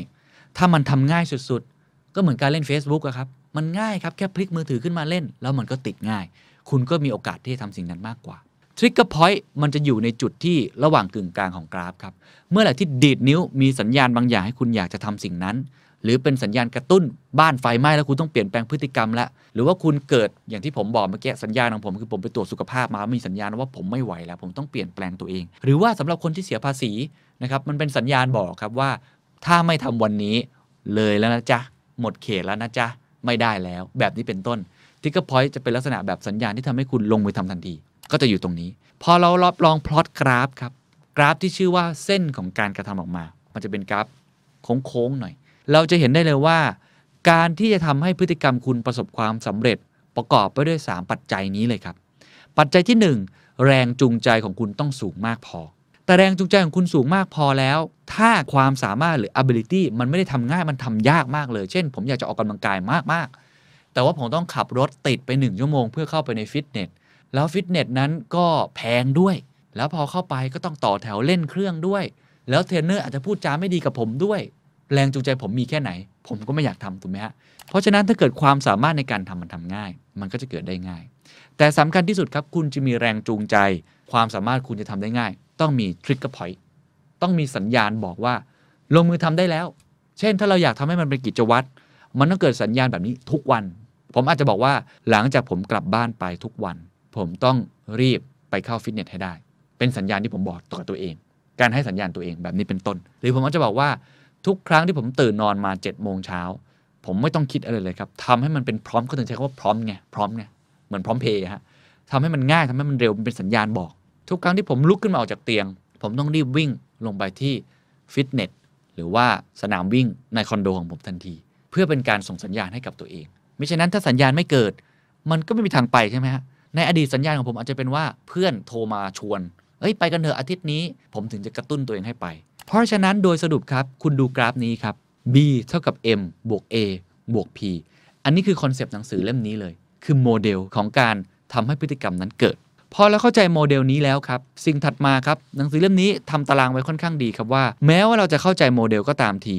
แต่มันจะไม่เกิดการกระทำถ้าเราไม่มี how หรือเราไม่ได้ออกแบบ พฤติกรรมของเรา ในหนังสือเล่มนี้เขาก็เลยให้เวลากับเราในการอุทิศเนื้อหา โดยใช้กราฟที่เป็นตัวแกนเนี่ยบอกกราฟนี้ตลอดเวลาในทุกๆ บท แต่มี how ออกมาว่า แล้วเราจะทำยังไงล่ะ ในการออกแบบพฤติกรรมดังกล่าว ให้เกิดผลสำเร็จตามกราฟนี้ให้ไปได้วิธีการของหนังสือเล่มนี้บอกได้กัน 7 ข้อครับ ขั้นตอนของการออกแบบพฤติกรรม ผมเปรียบเทียบไปแล้วนะครับว่าขั้นตอนของมันคือเหมือนการที่คุณจะ design product ของคุณสักชิ้น design service เหมือนกันเลยครับ พฤติกรรมต้องใช้การออกแบบ ไม่ใช่ยกมาปุ๊บแล้วทำเลย 7 ข้อมีดังนี้ ผม brief สั้นๆก่อนแล้วเดี๋ยวจะไปลงรายละเอียดทีละข้อนะครับ ข้อที่1ครับระบุความปรารถนาให้ชัดเจน ข้อที่ 2 มองหาตัวเลือกพฤติกรรม ข้อที่ 3 จับคู่ตัวเองกับพฤติกรรม 3 ข้อนี้เขาเรียกว่ามันคือการเลือก ข้อที่ 4 เริ่มต้นจากเล็กๆ ขั้นตอนที่ 5 หาสัญญาณที่ดี 4 กับ 5 คือการออกแบบ ข้อที่ 6 ฉลองความสำเร็จ และขั้นที่ 7 แก้ปัญหาทำซ้ำขยายขอบเขต 6 กับ 7 คือการลงมือปฏิบัติ ผมไปทีละข้อนะครับ ข้อที่ 1 ก็คือการระบุแรงปรารถนาของตัวเองให้อย่างชัดเจน หนังสือเล่มนี้พยายามบอกครับว่าไอ้คำว่าแรงจูงใจเนี่ยนะฮะมันเป็นสิ่งที่พึ่งพาไม่ได้ โอ้ผมชอบมากเลย ประโยคทองคือตรงนี้ครับเขาบอกว่า แรงจูงใจเป็นเหมือนเพื่อนสายปาร์ตี้สังสรรค์ ออกไปเที่ยวกันด้วยสักคืนก็สนุกดี แต่ไม่ใช่คนที่คุณหวังจะพึ่งให้เขาไปรับคุณที่สนามบินได้ คุณต้องเข้าใจบทบาทและข้อจำกัดของมัน แล้วจึงเลือกพฤติกรรมที่จะไม่ต้องหวังพึ่งพา เพื่อนผู้แสนหลาะแหละ และโลเลคนนี้ครับ แรงจูงใจเป็นสิ่งที่พึ่งพาไม่ได้ มันเหลาะแหละครับ มันเปลี่ยนแปลงเปลี่ยนมาตลอดเวลา คุณต้องเข้าใจบทบาทและข้อจำกัดของมัน เพราะอะไรครับ แรงจูงใจมันซับซ้อนครับ มันเป็นสิ่งที่ซับซ้อน แรงจูงใจเนี่ยเขาบอกว่าจะเกิดขึ้นได้ มีด้วยกัน 3 ปัจจัย เขาเรียกว่าโมเดล PAC Mr. PAC ฮะ P แรกครับ มันคือบุคคลครับ แรงจูงใจจะเกิดขึ้นเมื่อคนนั้นอยากทำพฤติกรรมนั้นอยู่แล้ว เช่นตัวผมเอง อยากจะลดน้ำหนักฮะอยากจะรักษาสุขภาพแบบนี้เป็นต้นมีสิ่งที่เป็นแรงจูงใจในตัวเองอยู่แล้ว อันที่สองครับตัว A ก็คือเรื่องของการกระทำครับ การกระทำคือผลดีหรือผลเสียที่มาจากภายนอกเมื่อกระทำพฤติกรรมนั้น เช่น การเสียภาษี ถ้าคุณไม่เสียภาษี คุณจะโดนด่า แล้วคุณอาจจะโดนจับ ก็คือโดนลงโทษ เพราะฉะนั้นแรงจูงใจที่ทำให้ทุกคนอยากเสียภาษี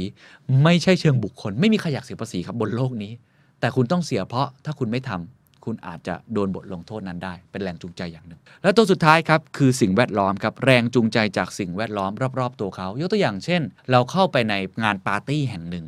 ปกติเราไม่ได้เป็นคนที่ดื่มเหล้าไม่ได้เป็นคนที่ชอบสังสรรค์ดื่มแอลกอฮอล์แต่พอเข้าไปโดนขยันขยอ มันพาไปแรงมันพาไป หรือว่าปกติเราอาจจะไม่ได้อยากจะซื้อของชิ้นนั้น แต่เราอยู่ท่ามกลางคนที่ซื้อของชิ้นนั้น แล้วเชียร์ของชิ้นนั้นสุด ๆ ทุกคนแบบบอก อย่างดีตกกระไดพลอยโจทย์จะว่าอย่างนั้นก็ได้ สิ่งแวดล้อมเป็นตัวบอกนะครับ เพราะฉะนั้นมี 3 อย่างบุคคล การกระทำแล้วก็สิ่งแวดล้อม สิ่งที่น่าสนใจที่สุดก็คือว่าเราต้องหาให้เจอว่า 3 อันนี้อันไหนเป็นแรงจูงใจหลักของเราลำดับถัดมาครับ แรงจูงใจเนี่ยมันเป็นสิ่งที่มามาไปไปมันเป็นสิ่งที่มาเป็นระลอกหลายครั้งเนี่ยมันเกิดขึ้นแค่ครั้งเดียว เช่น คุณจะลาออกจากงาน เพราะคุณไปดูคลิปอะไรมาสักคลิปแล้วมันไม่ไหวแล้วอยากลาออก หรือคุณอยากจะเดินเข้าไป หาเพื่อนของคุณ แล้วก็จับเข่าคุยกันว่า มึงทำอย่างนี้ไม่ถูกต้องแล้วนะเว้ยเพราะอะไร เพราะไปฟังเพื่อนอีกคนหนึ่งมา แล้วมันเกิดแรงจูงใจเกิดขึ้น แต่พอผ่านไป 2 วันครับทำไงครับ มันไม่มาแล้ว ใช่ไหมฮะ หลายคนเนี่ยเวลาไปฟังคนบรรยายเก่งๆ แล้วมัน inspire ครับ แต่ความ inspire นั้นมันพุ่งขึ้นแล้วก็ลงมาได้อย่างรวดเร็ว เพราะฉะนั้นต้องเข้าใจบทบาทตรงนี้ แล้วเขาพูดคำนี้เลยว่า คุณไม่ได้เป็นคนโง่เหลาะแหละ หรือถูกต้มได้ง่าย แต่คุณแค่เป็นมนุษย์คนหนึ่งเท่านั้นเองครับ เป็นเรื่องปกติมากที่แรงจูงใจคุณจะเป็นอย่างนั้น แรงจูงใจยังมีขึ้นมีลงครับ เช่นวันที่ 24ธันวาครับ แรงจูงใจที่คุณจะซื้อของขวัญ ซื้อหมวกซานต้ามีสูงมาก แต่พอ 26ธันวาครับ แรงจูงใจที่คุณจะซื้อหมวกซานต้าลดลงทันที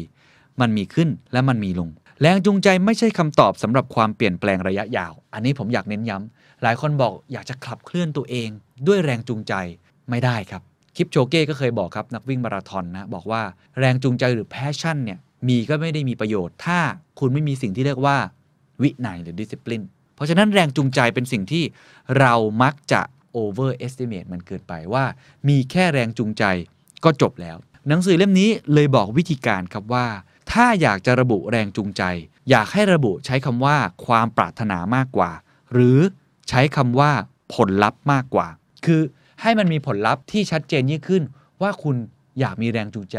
อะไรกันแน่ อยากจะทำอะไรกันแน่ ยกตัวอย่างเช่น คุณอยากลดน้ำหนัก มันเป็นแรงจูงใจของคุณจริง ๆ หรือเปล่า มันเป็นวายของคุณจริง ๆ หรือเปล่า อาจจะเปลี่ยนก็ได้ครับ จริง ๆ คุณอาจจะ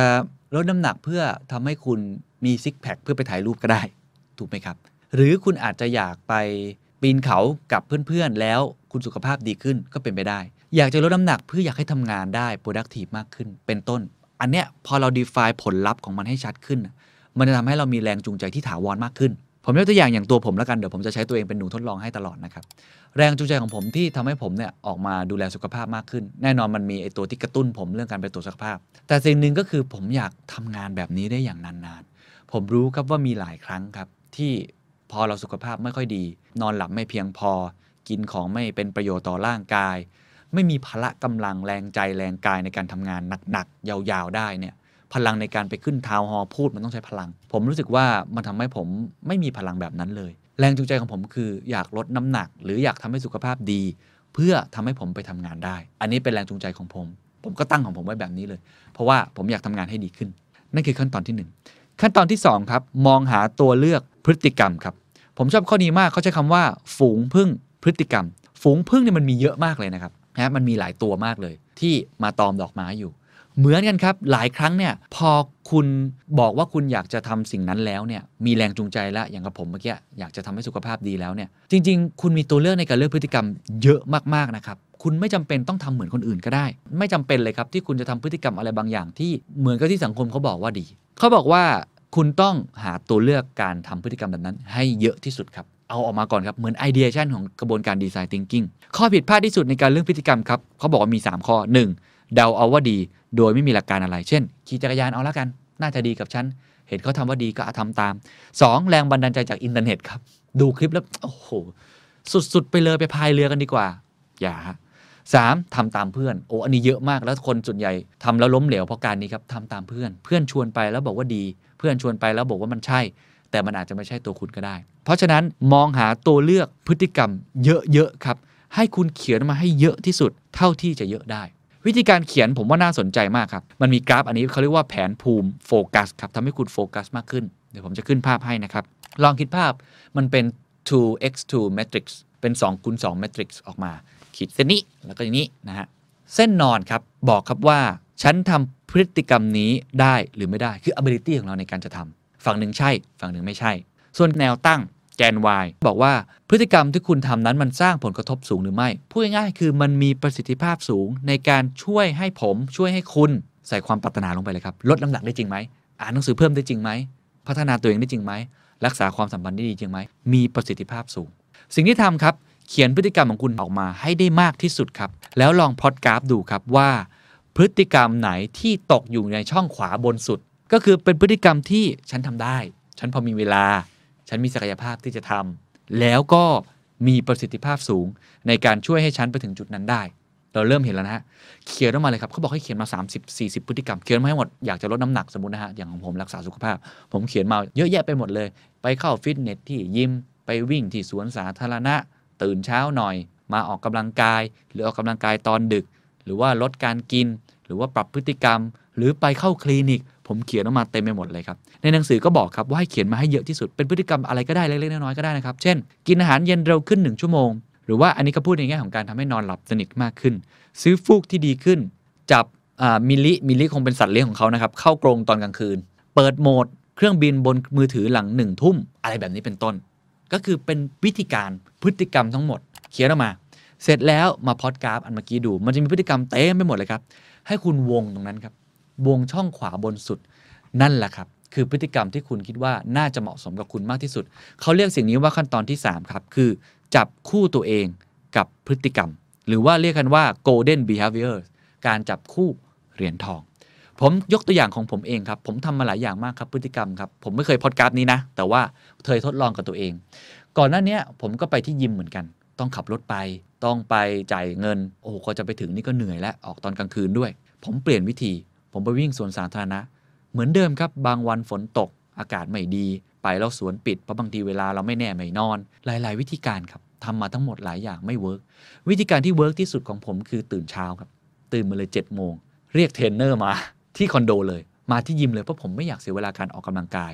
แล้วผมไม่อยากไปเจอคนอื่นที่ผมอาจจะไม่รู้จักมากนัก เพราะในคอนโดผมเนี่ยตอนเช้าๆคนจะไม่เยอะมาก ไม่ต้องแต่งตัวเยอะมาก หน้าโทรมๆลงมาเลย เจอเทรนเนอร์ซัดเลย เสร็จ 1 วัน 1 ชั่วโมง 2 ชั่วโมง เสร็จ หรือพฤติกรรมที่ผมมาชอบหลังๆ ผมชอบเล่นเซิร์ฟสเก็ตการออกกำลังกายแบบนี้มันง่ายดี ที่จอดรถก็ได้ที่ไหนก็ได้ผมพกพาไปที่ไหนก็ได้ ออกคนเดียวก็ได้ และสนุกสำหรับผมด้วย ก่อนหน้านี้ผมทำหลายอย่างมาครับผมไปเตะฟุตบอลเล่นบาสเกตบอล ตีแบดออกกำลังกายทุกรูปแบบแล้ว แต่ผลปรากฏคือมันไม่สม่ำเสมอ กว่าจะรวบรวมแก๊งได้มันยากเราก็เอาพฤติกรรมนี้ไม่ได้ตกอยู่ในช่องที่เป็น golden behavior นั่นเอง ก็ให้ลองไป list ออกมานะครับ แล้วก็เลือกดูเองนะครับ ข้อทีสี่ 4 ครับ เริ่มต้นจากเล็กๆ ข้อนี้หลายคนก็คงเคยอ่านหนังสือหลายเล่มนะครับ ที่บอกครับว่าจะให้เราเนี่ยวิดพื้น 20 ทีต่อวันเนี่ยตั้งแต่วันแรกบางทีมันอาจจะยากเกินไป ซอยมันครับ เช่น วิดพื้นแค่ 2 ทีได้ไหม หรืออ่านหนังสือแทนที่จะอ่านเล่มหนึ่งหนาๆแบบนี้ เริ่มที่ย่อหน้าหนึ่งได้ไหมให้เริ่มก่อนซอยพฤติกรรมให้เล็กๆ แต่ว่าหนังสือเล่มนี้มีสิ่งที่น่าสนใจครับที่เขาบอกเอาไว้นอกจากไอ้ซอยเล็ก ๆ แล้วนะครับเขาบอกว่ามันมีสิ่งที่เรียกว่าห่วงโซ่แห่งความสามารถ อย่าลืมครับว่าเราจะทำสิ่งเล็กๆ แบบนี้ได้ เราต้องมีความสามารถ ซึ่งไอความสามารถเหล่านี้มันคือ 5 อย่างด้วยกัน คุณลองคำนวณของตัวเองดูเลย 5 อย่าง 1. เวลา คุณมีเวลาหรือไม่ ถ้าไม่มีเวลาคุณก็ทำสิ่งนั้นไม่ได้ 2. มีเงินหรือไม่ ถ้าไม่มีเงิน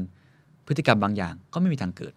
3. พลังกาย คุณไหวหรือไม่วิดพื้นทีหนึ่งร้อยทีแบบโรนัลโดอะ 4. พลังสมอง งานบางอย่าง พฤติกรรมบางประเภท ต้องใช้สมอง 5. กิจวัตรคุณทำงานเหล่านั้นเป็นรูทีนได้หรือไม่ 5 อย่างนี้ลองตอบคำถามตัวเองดู ว่าพฤติกรรมที่คุณกำลังจะทำนั้น มันเงื่อนไข 5 อย่างนี้มันทำได้หรือไม่ เพราะถ้ามันแตกไปสักแค่อันหนึ่งอย่างเช่นที่ผมยกตัวอย่าง เวลาของผมมันไม่ได้ครับผมก็ต้องบริหารใหม่ สิ่งที่ดีที่สุดใน 5 อันนี้ก็คือมันไม่ได้บอกความว่าให้มันเป็นอุปสรรคสำหรับคุณนะครับ แต่ทำให้คุณนะรู้ครับว่าเงื่อนไขของคุณมีอะไรบ้าง แล้วคุณพยายามหาวิธีทำให้พฤติกรรมเหล่านั้นมันเกิดได้ง่ายขึ้น มี 3 อย่างครับ 1. เพิ่มทักษะครับ ถ้าคุณทำสิ่งนั้นไม่ได้วิดพื้น 20 ทีไม่ได้ คุณก็เพิ่มทักษะของคุณสิครับทำให้ร่างกายของคุณแข็งแรงขึ้น ถูกไหมฮะ ค่อยๆ ฝึกไป 2. ครับ หาเครื่องมือหรือกำลังเสริม หาคนมาช่วย ไม่จำเป็นต้องทำเอง บางทีใช้เงินซื้อก็ได้ ถูกไหมฮะ เช่นอย่างที่ผมบอก ผมก็ซื้อ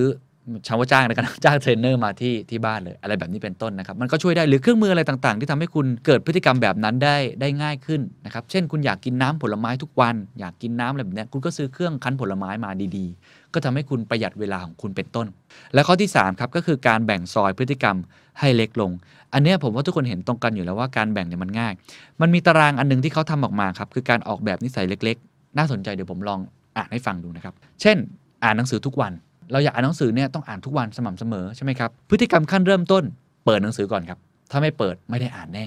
ลดขนาดพฤติกรรมอ่านแค่หนึ่งย่อหน้าก่อน วันละหนึ่งย่อหน้าก่อน นิสัยที่อยากทำให้เล็กลง เช่น นั่งสมาธิ 10 นาทีโอ้มันยากเหลือเกินเริ่มต้นมันไม่ไหวอะครับแค่นาทีเดียวก็จะตายอยู่แล้ว พฤติกรรมขั้นเริ่มต้น หยิบเบาะรองนั่งออกมาจากตู้ ก็คือให้มันมีสิ่งที่เราจะเริ่มนั่งก่อน ลดขนาดพฤติกรรม เอาแค่ นั่งสมาธิกำหนดลมหายใจ 3 ครั้งให้ได้ก่อน เอาแค่นี้ก่อน เห็นไหมครับ การซอยพฤติกรรมเนี่ยมันต้องเริ่มต้นขึ้น และมันต้องลดขนาดพฤติกรรมลง อย่างของตัวผมเองนะครับในการออกกำลังกาย ผมก็เริ่มแบบนี้ครับ ค่อยๆทำไปก่อน ก็ยกเวทแบบน้ำหนักเบาๆก่อน ไม่ได้เยอะมาก แล้วก็ตื่นให้ได้ก่อน แบบนี้เป็นต้น แล้วก็ลองเล็กๆน้อยๆผมจะได้ว่าครั้งแรกที่ผมเล่นแบบจริงจังเนี่ยโอ้โหมันมันใช้เวลานานมากกว่าจะยกแต่ละอันขึ้นนะฮะเล่นแบบเบาๆอะทำให้เราไม่ได้เหนื่อยมากจนเกินไป พอเล่นไปสักเดือนหนึ่งสม่ำเสมอหน่อย มันก็เริ่มเกิดพฤติกรรมเหล่านั้นเกิดขึ้นนั่นเองนะครับเพราะฉะนั้นข้อทีสี่4ครับอย่าเพิ่งรีบร้อนนะครับสำคัญที่สุดก็คือเริ่มต้นเล็กๆ แล้วก็สม่ำเสมอกับมันทำมันอย่างเป็นประจำมันก็จะค่อยๆดีขึ้น ความสามารถคุณจะเพิ่มขึ้น พลังกาย พลังใจ พลังสมองต่างๆ มันก็จะเริ่มดีขึ้นนั่นเอง ข้อที่5ครับหาสัญญาณที่ดีครับหรือว่าคำว่า trigger point จริงๆ สัญญาณที่ดีมันมีวิธีการค่อนข้างเยอะที่หลากหลายนะครับอย่างที่ผมยกตัวอย่างไป นะครับว่ามันคือการที่ Facebook มันยิง notification กับเราอะ่ะมันคือการที่บางสิ่งรอบตัวเรามันกำหนดพฤติกรรมแบบนั้น ให้เราทำสิ่งนั้นเกิดขึ้น อันเนี้ยจริงๆอะเอาไปใช้ได้กับการที่คุณค้าขายได้นะสิ่งที่ผมพูดมาเอาไปใช้ได้ เช่น คุณอยากให้คนซื้อของเนี่ยคุณอาจจะบอกว่าให้มันมีโปรโมชั่นแล้วนะมี trigger point ถ้าไม่ซื้อตอนนี้ภายในวันนี้คุณจะไม่ได้ราคานั้น เหมือนที่พวกอีคอมเมิร์ซเขากำหนดเป็นวันมานะต้องวันนี้เท่านั้น 7 7 8 8 9 9 10 10 11 11 อะไรลักษณะนั้นนะครับ ทีนี้ถามว่าไอ้ตัว trigger point เนี่ยมันมีอะไรบ้าง มันมี 3 อย่างด้วยกัน เหมือนเดิมเลยครับ ก็คือมีเรื่องของบุคคล มีเรื่องของสิ่งแวดล้อม แล้วก็การกระทำในเรื่องของบุคคลก็คือใช้ตัวเองเนี่ยเตือนตัวเองให้ทำพฤติกรรมนั้น ในเรื่องของการกระทำครับก็คือกิจวัตรประจำวันของเรา ส่งสัญญาณให้เราทำพฤติกรรมถัดไป ส่วนในแง่ของสิ่งแวดล้อมครับ ก็คือการที่เรามีตัวกระตุ้นอื่น ๆ ที่มาช่วย บางสิ่งรอบตัวเรา เตือนให้ทำพฤติกรรมนั้น การออกแบบบ้านออกแบบสิ่งแวดล้อม ให้มันเกิดพฤติกรรมแบบนั้น แต่ว่าสิ่งหนึ่งครับที่เขาอยากให้ทำมาก ๆ แล้วผมคิดว่าเป็นวิธีการที่ดีมากในการสร้าง trigger point เพราะว่าอย่าลืมครับว่ามนุษย์เราเนี่ยถ้าไม่มีแรงกระตุ้นเนี่ยมันจะห่อเหี่ยวไปเอง เขาบอกให้ทำแบบนี้ครับทำสิ่งที่เรียกว่าพฤติกรรมปักหมุดต่อด้วยพฤติกรรมเล็ก ๆ หลายคนอาจจะเคยได้ยินนะครับ ตัวสมอจำได้ไหมสมอเอฟเฟกจาก Thinking Fast and Slow ทำสิ่งที่เราทำอยู่แล้วครับ สิ่งเดิม ๆ ครับ แล้วแอดออนพฤติกรรมใหม่ๆ เข้าไปนิดหนึ่งเขาบอกว่ามันคือการที่คุณมีกิจวัตรเดิมอยู่แล้ว แล้วเพิ่มนิสัยใหม่เข้าไป ประโยคทองและประโยคง่ายที่สุดครับ ให้คิดอย่างนี้ครับ หลังจากที่ฉันจุดจุดจุดพฤติกรรมปักหมุด ฉันจะจุดจุดจุดคือสร้างนิสัยใหม่ทำต่อกันไปเลย ตัวอย่างที่เขายกตัวอย่างอาจจะตลกตลกหน่อยนะ เช่น หลังจากที่ฉันกดชักโครกครับฉันจะวิดพื้นสองครั้ง หลังจากที่ฉันจอดรถครับ ฉันจะเขียนงานที่สำคัญที่สุดของวัน หลังจากที่ฉันแปรงฟันครับ ฉันจะใช้ไหมขัดฟันหนึ่งซี่ มันจะมีกิจกรรมยามเช้า กิจกรรมช่วงกลางวัน กิจกรรมช่วงกลางคืน หรือยามเย็น เยอะมากครับที่คุณทำแบบนี้ได้ โดยการเอาพฤติกรรมที่คุณอยากทำใน4 5ข้อก่อนหน้านี้มาใส่ไว้ตรงนี้ หลังจากที่ฉันลุกขึ้นจากเตียง ฉันจะเห็นไหมฮะของผมคือเด้งเลยครับออกกำลังกายทันที หลังจากที่ฉันแปรงฟัน ฉันจะ หลังจากที่ฉันกดเครื่องชงกาแฟ ฉันจะ หลังจากที่ฉันดื่มกาแฟ ฉันจะ หลังจากที่ฉันถึงออฟฟิศสิ่งแรกที่ฉันทำจะ หลังจากที่ฉันวางกุญแจลง ฉันจะ หลังจากที่ฉันนั่งลงเพื่อกินข้าว ฉันจะ หลังจากที่ฉันวางศีรษะลงบนหมอน ฉันจะได้หมดเลยนะครับ อย่างตัวผมเองผมทำสองสามอย่าง หลังจากที่ฉันตื่นนอนมา ฉันจะลงไปข้างล่างทันที ฉันไม่จะอยู่บนห้องอย่างเดียว หรือหลังจากที่ผมกลับบ้านไปผมจะคิดกับตัวเองเสมอว่าให้รีบลงไปวิ่ง เปลี่ยนชุดทันที มันก็จะเป็นการสร้างสัญญาณครับว่าต้องทำอย่างสม่ำเสมอ อันเนี้ยมันเป็นกระบวนการที่จะทำให้นิสัยเล็กๆ แบบเนี้ยมันปลูกฝังกลายเป็นนิสัยที่จริงจังของเรามาได้ เกิดเป็น habit อย่างผมเองตอนนี้เรื่องการออกกำลังกายก็ดีขึ้นนะครับ อาทิตย์หนึ่งอย่างน้อย 5-6 วันเนี่ยผมก็พยายามทำให้ได้มากที่สุด ถ้าวันนี้ยุ่งจริง ๆทำไม่ไหว ผมก็จะมีเนี่ยเรื่องของการปลูกฝังตัวเองว่า งั้นพรุ่งนี้ขอเวลาในการออกกำลังกายหน่อยละกัน การหาความรู้ของผมการอ่านหนังสือของผมก็เป็นแบบนั้นเหมือนกัน การให้เวลากับครอบครัวความสัมพันธ์ก็พยายามทำแบบนี้เหมือนกันคือเปลี่ยนแปลงพฤติกรรมเล็ก ๆ โดยใช้หลักการนี้นะครับการปักหมุดไปแล้ว หลังจากนั้นจะทำอะไร มันทำให้เกิดขึ้นง่ายกว่าที่คุณมาเริ่มพฤติกรรมใหม่เกิดขึ้นเลยนั่นเอง ข้อที่ 6 ครับฉลองความสำเร็จครับ ข้อนี้ผมจะไปเร็วนิดนึงนะครับ มันคือประสบการณ์เชิงบวกในการกระตุ้นพฤติกรรมนั่นแหละครับ ก็คือว่าทุกครั้งที่คุณทำอะไรสำเร็จเนี่ยอย่างน้อยให้คุณชมตัวเองนิดนึง หรือเฉลิมฉลองในมุมของตัวเองนิดนึง ให้โอกาสตัวเองได้ผ่อนคลายนิดนึง บางคนที่ออกกำลังกายหนักเขาก็เลยเรียกว่าชีตเดย์ แบบนั้นเป็นต้น ซึ่งในหนังสือเล่มนี้ก็อธิบายละเอียดมากครับว่าวิธีการทำตอนต้นก็ได้ทำตอนกลางที่คุณทำไปแล้วก็ได้ทำตอนหลังก็ได้ แล้วแต่สถานการณ์บริบทอื่น ๆ กลไกต่างๆ ที่ทำให้คุณรู้สึกว่าคุณทำให้สำเร็จ แต่เรื่องนี้สำคัญครับเพราะทุกครั้งที่คุณทำสิ่งใดสิ่งหนึ่งที่ยากที่คุณไม่เคยทำได้ พฤติกรรมเหล่านั้นมันจะเกิดขึ้นอย่างต่อเนื่องยกตัวอย่างเช่นของผมเองเนี่ยวันแรกที่ตื่นได้7จ็ดโมงเช้าเนี่ยโอ้ผมดีใจมาก แล้วก็แอบชมตัวเองอยู่เล็ก ๆ ว่าเออฉันก็ทำได้เหมือนกันเว้ย ยิ้มให้กับตัวเองเฉลิมฉลองให้กับตัวเอง แบบนี้เป็นต้น สิ่งเหล่านี้มันจะเป็นสิ่งที่เรียกว่ากำลังใจครับ และมันจะเป็นสิ่งที่เรียกว่าโมเมนตัมครับขอบคุณตัวเองนิดนึงครับเราทำได้ดีแล้วฉลองกับตัวเองนิดหนึ่งสิ่งเหล่านี้เป็นสิ่งที่ทำได้นะครับกับเวลาที่คุณไปสอนคนอื่นด้วยทำได้กับเวลาที่คุณพยายาม จะโน้มน้าวให้ลูกค้าของคุณ หรือว่าทีมงานของคุณเปลี่ยนพฤติกรรมในบริษัทของคุณ ในองค์กรของคุณด้วยเช่นกัน ข้อที่ 7 ครับ แก้ปัญหาทำซ้ำและขยายขอบเขต ข้อนี้ก็คือเอา 6 ข้อเมื่อกี้มัดรวมกัน ลงมือทำไปแล้ว ถ้าพฤติกรรมนั้นมันไม่ work มันเกิดปัญหา คุณก็ค่อยๆ แก้ปัญหามันไปก็ได้ครับ ถ้าเกิดมัน work ทำซ้ำค่อยๆ ขยายขอบเขต จากการวิดพื้นแค่สองสามที ขยายขอบเขตไปเรื่อยๆ หนักขึ้นสม่ำเสมอขึ้นทำให้เป็นรูทีนทำให้มันกลายเป็นนิสัยอย่างจริงจังให้ได้ จาก tiny habits ครับทำให้มันเป็น huge habit ของตัวเองให้ได้นั่นเอง ก็ค่อยๆทำกันไปครับ ผมถึงชอบหนังสือเล่มนี้ที่เขาว่ามันใช้กระบวนการขั้นตอนในการออกแบบ ทุกอย่างไม่มีผิดไม่มีถูก ค่อยๆ พัฒนาตัวเองไป ค่อยๆ เรียนรู้จากความผิดพลาดของตัวเองไป ไม่ต้องรีบร้อน และข้อสุดท้ายครับ ต่อจากข้อ 7 นิดนึงครับ ผมแถมฮะจริง ๆ เป็นการมองมุมกลับที่น่าสนใจมาก เมื่อกี้บอกเป็นการสร้างนิสัยที่ดีให้เกิดขึ้นใช่ไหมครับ วิธีการอย่างหนึ่งที่ทำได้ในขั้วตรงกันข้ามคือ เลิกนิสัยที่ไม่ดีครับ ลบนิสัยที่แย่ๆออกไป ใช้ได้หมดเลยนะครับในกระบวนการที่พูดมา ยกตัวอย่างง่ายที่สุดครับ ถ้าคุณอยากเลิกนิสัยบางนิสัย เช่นการกินของที่ไม่ดีต่อสุขภาพ กินมันกินหวาน ไม่ยอมออกกำลังกายกินเบียร์กินทุเรียนอะไรแบบนี้นะฮะ คุณต้องตัดสายโซ่ความสามารถให้ขาด ก็คือ ability อันนั้นนะครับจำได้ไหมครับ 5 อย่าง เวลา เงิน พลังกาย พลังสมอง กิจวัตร ตอนที่เราอยากทำเนี่ย เราพยายามเชื่อมให้มันเกิดขึ้นได้ทั้งหมด ถ้าเราไม่อยากทำตัดมันทิ้งไปเลยครับ ให้เราไม่เห็นสิ่งนั้น ผมลองทำหลายอันแล้วครับ เช่น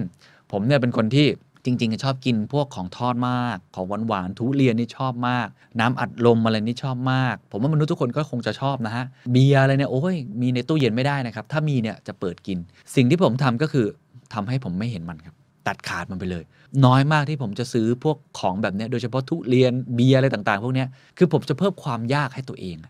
อยากกินน่ะค่อยเดินออกไปซื้อใช่เพราะผมรู้ตัวเองแล้วบางทีวันหยุดเราก็อยากพักผ่อนอยากฉลองให้กับตัวเอง แต่ถ้าวันทำงานปกติพยายามหลีกเลี่ยงมัน วิธีการหลีกเลี่ยงง่ายที่สุดคือตัดสายโซ่ความสามารถให้ขาด พยายามทำตัวเองให้ไม่มีเวลาไม่เอาไม่เอา เด็ดขาดอะไรแบบนั้นเป็นต้น แล้วก็มันมีอีกไดอะแกรมหนึ่งครับที่น่าสนใจไม่แพ้กัน เขาบอกว่าคุณมี 4 ทางเลือกที่จะเปลี่ยนแปลงสถานการณ์ได้ ดัง 4 ตารางนี้เป็น2คูณ2เหมือนกันครับมันคือแรงจูงใจกับความสามารถที่จะเกิดนิสัยใหม่ แล้วก็นิสัยเก่า ช่องแรกครับทำให้นิสัยใหม่นั้นทำได้ง่ายขึ้น ก็คือเพิ่มความสามารถของตัวเอง อันที่สองครับ ลดความสามารถทำให้นิสัยเก่าทำได้ยากขึ้น ก็คือทำให้ตัวเองอะมันมีไอห่วงโซ่ห้าห่วงโซ่อย่างเงี้ยให้มันตัดออกไปขาดให้ได้นะครับอย่าไปซื้อตู้เรียนมาวางไว้ตู้เย็นไม่เอาทำให้มันยากที่สุด ในการที่ทำให้ตัวเองขี้เกียจเกิดขึ้น ข้อที่3ครับเพิ่มแรงจูงใจครับก็คือทำให้นิสัยใหม่ มีแรงจูงใจมากขึ้น ก็อันนี้พูดไปทั้งหลายนาทีที่ผ่านมาแล้ว และข้อสุดท้ายครับลดแรงจูงใจครับก็คือทำให้นิสัยเก่ามีแรงจูงใจน้อยลงทำยังไงก็ได้ให้คุณไม่อยากทำสิ่งนั้นน่ะ ทำยังไงก็ได้คุณรู้สึกว่าเฮ้ยทำสิ่งนั้นไม่เกิดประโยชน์เลยอย่างเช่นของผมเนี่ยสมมติผมชอบกินเบียร์ใช่ไหมฮะ ผมก็จะพยายามลดแรงจูงใจให้เกิดรู้สึกว่าโหกินเบียร์ทีไรเนี่ยติดลมทุกทีพรุ่งนี้เช้าตื่นมาแฮงไม่ไหว ไม่อยากแฮงแล้วอะเบื่อมากเลย ก็กินให้มันน้อยลงหน่อย หรือไม่กินนั่นเอง อันนี้ก็เป็นตัวอย่างในการลบนิสัยเก่านะครับให้มันเกิดเป็นนิสัยใหม่ นี่ก็คือทั้งหมดนะครับที่ผมพยายามมาบอกเล่าให้กับทุกท่านฟังกันนะครับว่ากระบวนการที่จะเปลี่ยนแปลงพฤติกรรมนั้นต้องเกิดจากการออกแบบ เริ่มต้น จากสิ่งเล็กๆ ผมทวนอีกครั้งนะครับ กราฟนั้นจำได้ไหมครับ behavior นะครับ ทั้งหมดนี้จะเกิดขึ้นได้ B เท่ากับ M motivation บวกกับ ability ความสามารถ และ P คือ prompt หรือผมใช้คำว่า trigger point สัญญาณนั่นเอง และขั้นตอนในการออกแบบพฤติกรรมครับ ขั้นตอนที่ 1 ระบุความปรารถนาชัดเจน 2. มองหาตัวเลือกพฤติกรรม 3. จับคู่ตัวเองกับพฤติกรรม 4. เริ่มต้นจากเล็กๆ 5. หาสัญญาณที่ดี 6. ฉลองความสำเร็จ 7. แก้ปัญหา ทำซ้ำและขยายขอบเขต นี่คือทั้งหมดนะครับที่หวังว่าหนังสือเล่มนี้ และสิ่งที่ผมพยายามสรุปออกมาให้ และเอาประสบการณ์ตัวเองมาเล่านะครับ การเปลี่ยนพฤติกรรมเล็กน้อยในชีวิตเนี่ยน่าจะทำให้คุณนั้นพิชิตเป้าหมายได้ประสบความสำเร็จ ก็หวังว่าจะเป็นประโยชน์ แล้วก็ขอเป็นกำลังใจให้คุณสร้างพฤติกรรมที่ดีกับตัวคุณเอง หรือคุณสามารถสร้างพฤติกรรมที่ดีกับธุรกิจ และองค์กรของคุณได้ สวัสดีครับ